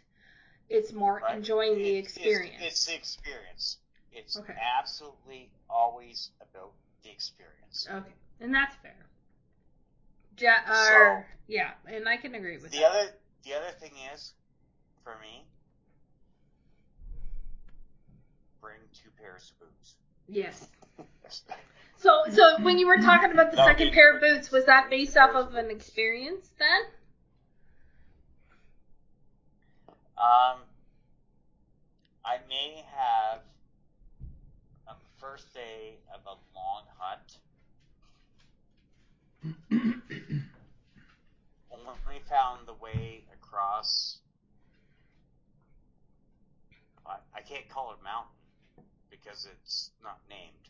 So, a big ridge. And, like, I did everything. I did everything. I didn't map it. I didn't. I didn't. I did everything wrong. I didn't have my compass with me. Not nothing. Hello, Charlotte. Are you gonna join the call? No. Are you? Yes. No. Okay. Yes, no, Uh, maybe so. I think I think Jeff gets distracted by animals. Uh, That's all right. So, uh, I did everything wrong, and I wound up wrong side of the ridge. And I thought I could maybe walk across this spot, and I figured out I could not. I wound up swimming. Look at Thomas's face. That look of like, oh good lord, he did that. I did that. Yeah. I did that. Oh man. Also, that's why I realized that it's also good to have a second gun. Yes. I could only imagine. For good. have a backup gun. And like when you guys go shoot clays, right? Yeah. Um, if something, you know, you guys bring two guns to shoot clays because hmm um, you've got your prized weapon, and Josh has whatever he's bringing to the show. hmm But always, always bring a second pair of boots because they're not going to dry dry out overnight. And uh, A second gun. And it's like, well, it's it's so funny story. I had I had uh, a rifle on those Rhino grips across my four wheeler. Okay. Okay, so going out to the hunt site, uh, we'd done the morning hunt, gone back for breakfast, kind of going out for the afternoon, and I'm like, huh, what is that screw that just fell out of my rifle? Well, it was like I've done everything wrong, so you know, everything I I am the good guy at doing everything wrong. Um, so I lost that screw, it, and it's forward of the trigger. so you main were screwed action. then because you lost the screw. There you go. I was Yeah. absolutely screwed. It was like a, uh, Thomas, help me out. Uh, You're on your own. main main action screw. So it held the in front of the trigger So hold it, the Uh, stock to the action to the stock. stock. Okay. Main Yeah, action your action screw. Yeah, it's like a 1024 uh, pitch screw, and I watched that roll across the front of my four wheeler as I'm going up. And I'm like, I didn't think anything of it. I just I noticed it happening, but I didn't realize what was happening. And I'm like, huh. So I got to where I was gonna. I parked the four wheeler five miles after I saw this, or thought I saw this. I just didn't know for sure. And I'm like, hmm, something's not right. I'm I'm walking into where I want to go, and I'm like, eh, not right. So I finally got to where I wanted to be, and like, oh shoot. This barrel and this stock are pretty, pretty loose. oh no. So were like, were you able to use it? I didn't have to use it, but what I did was I went, well, Duct tape. No, electro tape. Close enough. Jesus. So if you're transporting firearms and an ATV, make sure you Loctite all your screws. Oh, that Mhm. sounds like a like a lesson learned. Yes, I'm like, well, what, So what was the question again, Amanda? so the the story was the the biggest takeaways. So obviously So, bring two uh, guns. Biggest two takeaways is You've had five minutes. I was, I was, I was at that point. At that point, I was two hours and two hours from a town that could possibly have that specific screw. Oh my goodness. So, All right, And but then if wait, you went to Clinton Sporting Goods, he tried to sell you a whole stock with it. that's totally exactly what would end up happening. So, we're uh, So- we, we we're running on almost always three. bring, always bring yeah, second rifle. always bring a second bring rifle. Long story short, bring a second rifle. And I appreciate you sharing that, uh, Jeff. But we are All I'm gonna pushing. say is uh, merino wool socks. Merino wool that's socks, my- yes, the only thing I can. No, I can no, say. no, Yeah. no, no, no, no, no, no, no. Oh, Oh, you're gonna he's dispute me on that? No, I don't know. They're All right. the best things I've ever worn. Electric socks. Oh, All I've right. never worn that before. Okay. Uh, battery powered socks Oh, Pocket warmers. are a Ooh. game changer. Well, we can get into more debates at another time. we'll have a sock episode. Yes, we'll have a sock episode, and I think we will we'll push. I, I do want to ask more questions about what kind of uh, gun caliber you want for each kind of game, but that will be a different topic. I would like to bring that up in then uh, another time period. So Thank I you. Jay. you blame you can't bl- no no no no no no. As much as I know that Jay is enthusiastic and he has shown a lot of um sharing. I, I this is all on you there, buddy. So no, thank you very much for sharing with us your experience. I really appreciate it. This was Jeff's first time kind of like facilitating some show ideas, so thank you very much. We appreciate it. Uh, and I have to apologize to our listeners because we did a full hour of what we did in guns. So maybe we need to rethink that a little bit. I don't know. I thought one month wasn't enough. Or that, like, when we did it every two weeks, that it wasn't enough. But apparently, it's a lot. You So, could definitely do two weeks. well, yeah. Well, you would think so. But, you know, there has we been. can talk so- about that offline. yeah. Yeah. Okay. So events. Uh, so we have been gently put the gauntlet in front of us from the Uh, CPP Ruck It's Challenge. too late. We're we're too many weeks behind We're now. too many weeks behind, but if we want to catch up, they're doing how many weeks uh, challenge for rucking? How many weeks? Oh no! Oh, don't tell me that. You You're went away. Oh, oh, there we go. Yay! I don't know. We came back. I don't know what happened there. Anyway, we don't need to talk about it because we're not doing it. yeah. So, well, if any of our listeners want to participate, if you go to the CPP website, they Yeah. have, and or if you're part of Strava, they have their CPP Ruck Challenge. I would really like to get back into it, but it's just not there. I will also put in a quick note that uh, on March the 18th, um, the Milverton Rod and Gun is having a chili cook-off. So more details to be uh, um, pushed out on that one, but basically. Also, yeah. on June 3rd, National Range Day! National Range Day, baby. Yeah! Okay, we got lots of time for that.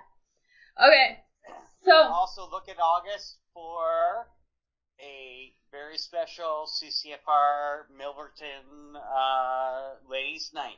yes, or Ladies' Ladies' Day. Day challenge Ladies' or Day. Ladies' Day. Yes, we're looking to get that situated. Uh, originally we were thinking April, but I think because of the weather, it's better to hold it in August. So Yes. take a listen. So this again, this is breaking my heart. But once again, somebody. Thomas, put your camera on. Thomas. I can't believe you're doing this to me. But uh so Thomas, put your camera on. this, this is this will be uh Thomas's last episode as a regular host of New, New Shooter Canada. Yes, And retiring. you know what? Thomas has been working his little butt off. Uh, he's been, uh, he tells me that he's been on New Shooter Canada since the 10th episode. And we are now at 249. He has graced us with his wisdom, his uh, sense of humor, his charming personality. You're gonna make me cry. Thomas, it breaks my heart that you're leaving. It really, really does. You like, He's and not- the fact that you and Mike literally announced it within 15 minutes really. bu- Oh my god. Oh my. But you know what? I'm really happy with the group that we have. Um, I, I'm really appreciative of Jay, who is going to join us. I love Jeff because he's got lots of experience and enthusiasm. Of course, I love Josh because he's the sexy man who brought me into this whole thing in the first place. So, and I know he's all I. You see, that one. yeah, exactly. Grinning, he's grinning. But you know, Thomas, it, it's. I hope to still have you on at least a couple times to share your wisdom because your knowledge of Thomas. firearms laws, firearm products in general, and pretty much every single topic is just unfounded. It or not unfounded. It's um. What am I trying? Unparalleled. Unparalleled. Thank you. Unparalleled. Thank you. Not unfounded. That is ridiculous. But no, you're amazing. And uh Thomas, Thomas, you're the reason that we've been dragging this episode on yes. because we didn't want to get to here. No, absolutely not. You are wonderful and uh we really appreciate what you have brought to the show. I know that George um you definitely gave George a run for his money. Not only providing your knowledge, but a, I'm sure a sense of Well, comical that's relief, hard to do. right? comical relief. Um, it's been, One final thump with the bus for George. Yeah. you know, um, you have done so much for this show. You've brought uh, hosts in, you've brought guests in, and it's just really amazing what you bring. And the fact that you still continue to work with the firearms community um, to this day. Not and, just the firearms community. Let's No. let's be very clear. Yeah, I guess so. And Thomas Thomas is kind of a big deal in the um, edged weapon community as well. Of course he is. I call myself a big deal. Avid collector of blade steel. Yes, you are. Well, But we really hope that you'll still join us once in a blue moon and keep us in check. You, my friends, anytime. Thomas, But you know, I I have to thank George. I, when I first started listening to podcasts, it was Reload Radio, uh, well before Slamfire, and George had uh, New Shooter Canada up, and uh, Brian had uh, Service Condition Radio, and George was unique. He was this, he was a, a definite new shooter, learning the lingo, like he said. So I, I started writing him and correcting him all the time. Oh my gosh. I'm sure he loved that, I- right? I've been, I was I've probably been, the only I've guy been, that I've been, it. I've been, I've been listening to and watching those those old podcasts. oh my gosh. I, I, I think, I think I sent the group uh, some video of Thomas correcting George. Oh yeah, here, one time, uh, Wanted posted a picture of George cleaning his rifle, and he taking the scope off. Jesus. And I said, George, why, why'd you take your scope off? He goes, well, I take it off every time I clean the rifle. Oh I said, but did I said, but when you put it back on, don't you have to dial it back in? He goes, it's only off a little bit. I just readjust it every time. Oh my gosh. Oh my goodness. But Oh, he, he thought he was supposed to keep the scope clean too. So Jeez.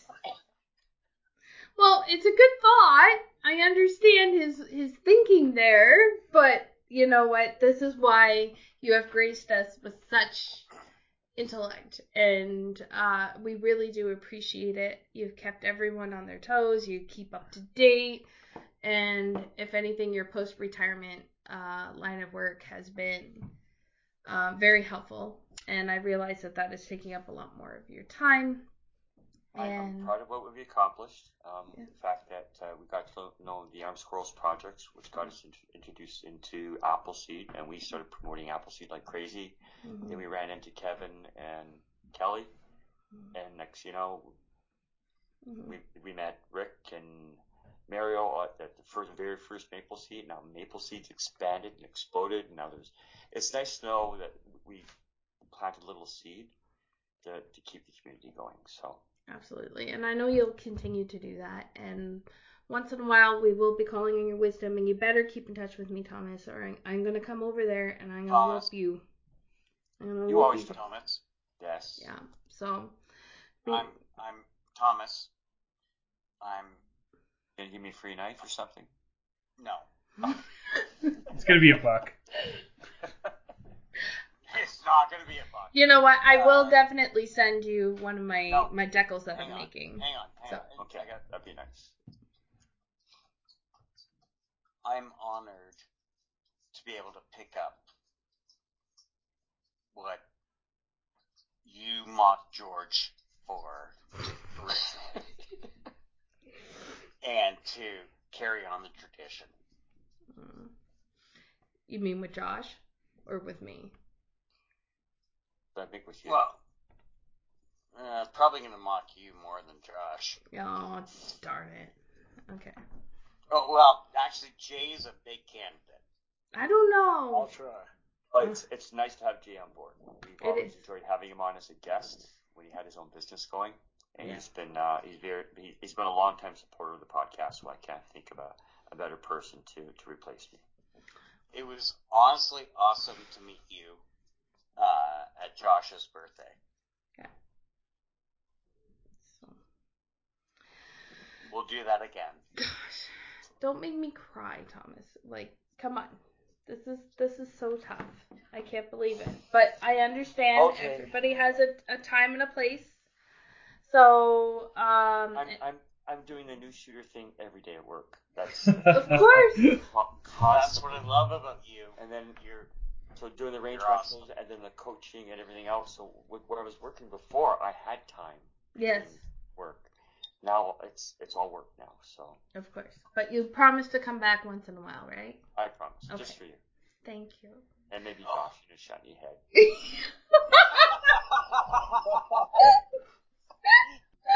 Put back. All right. Oh Uh, my so we'll well, I'm sure this kind of continues into shout outs. So Jay, you have a shout out? Yeah, I have, uh, I have two actually. The first uh, is to Thomas. Um, it's been an absolute pleasure listening to you over the years, buddy. And uh, you're an absolute wealth of knowledge. It's already been been said here.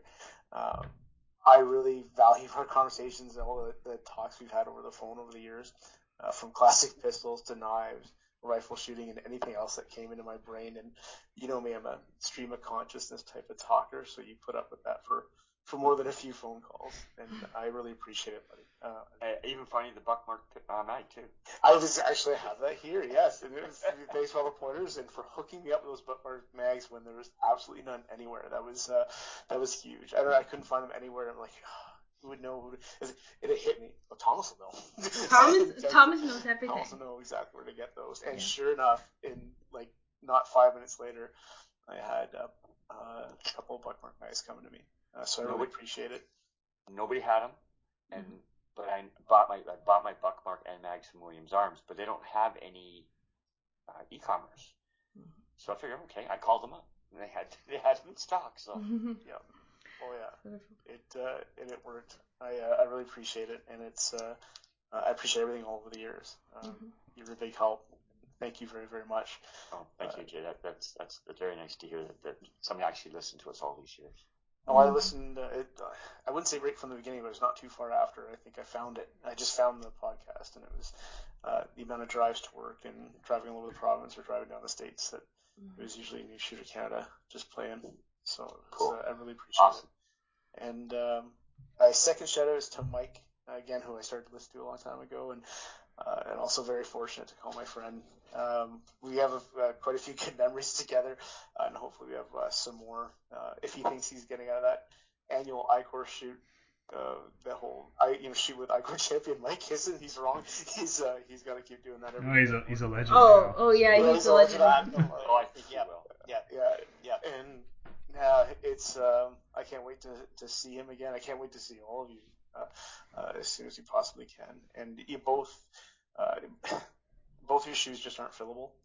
Um, uh, Mhm.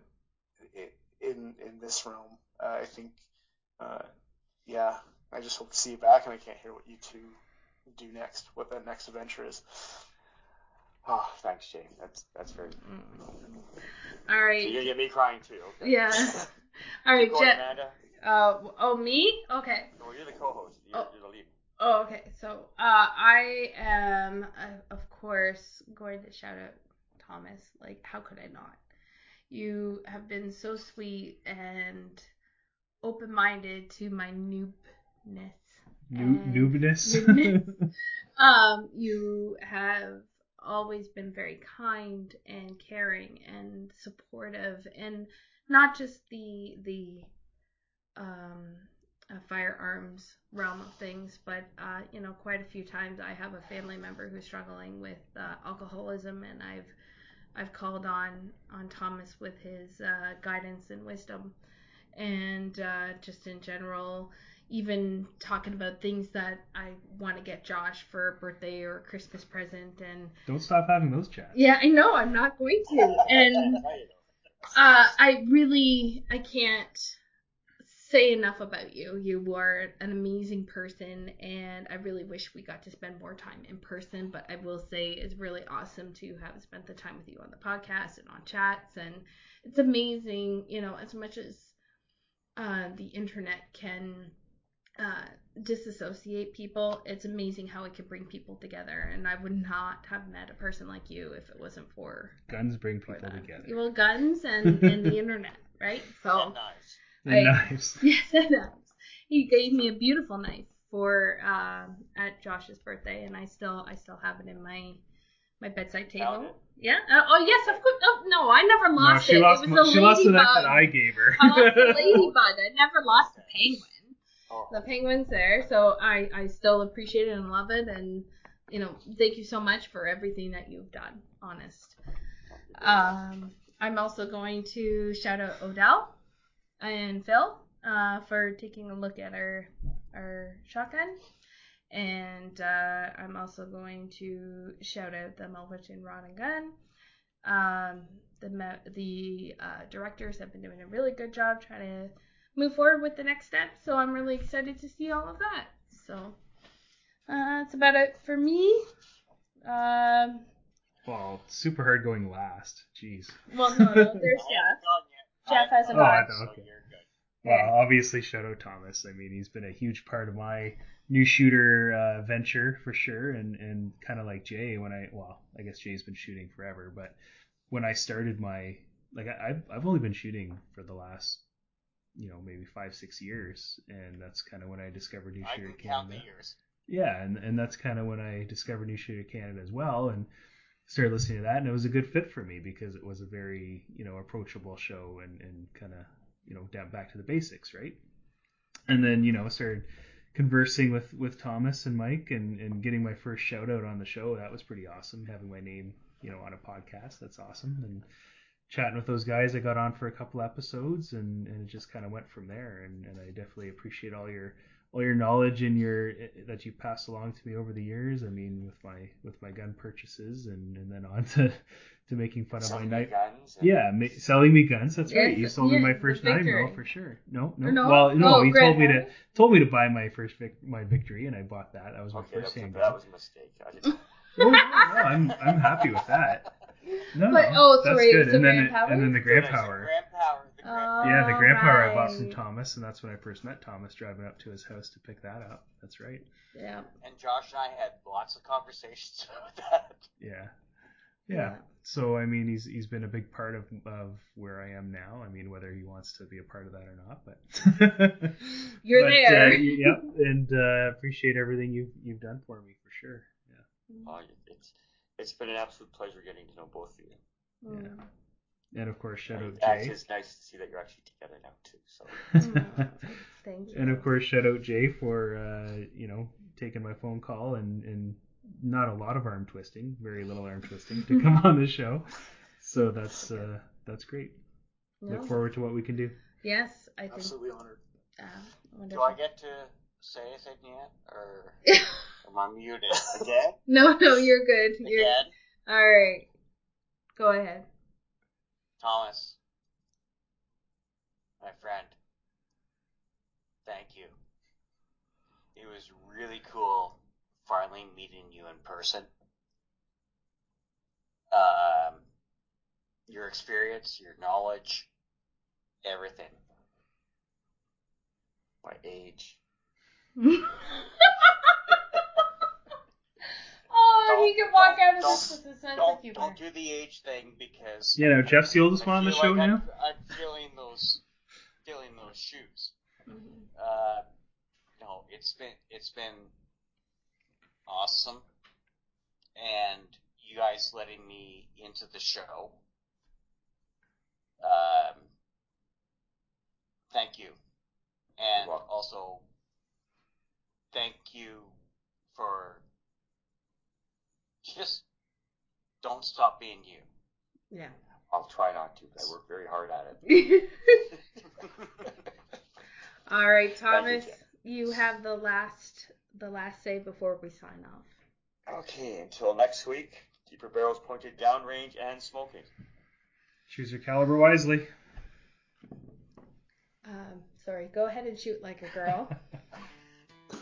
Jay, do you have a tagline? Uh, Unequivocal are their great minds. There you go. All right. Everybody, all listeners, thank for sharing. It's been wonderful. Thank you. Have a good night. Good night. I like guns. I like guns. I like guns.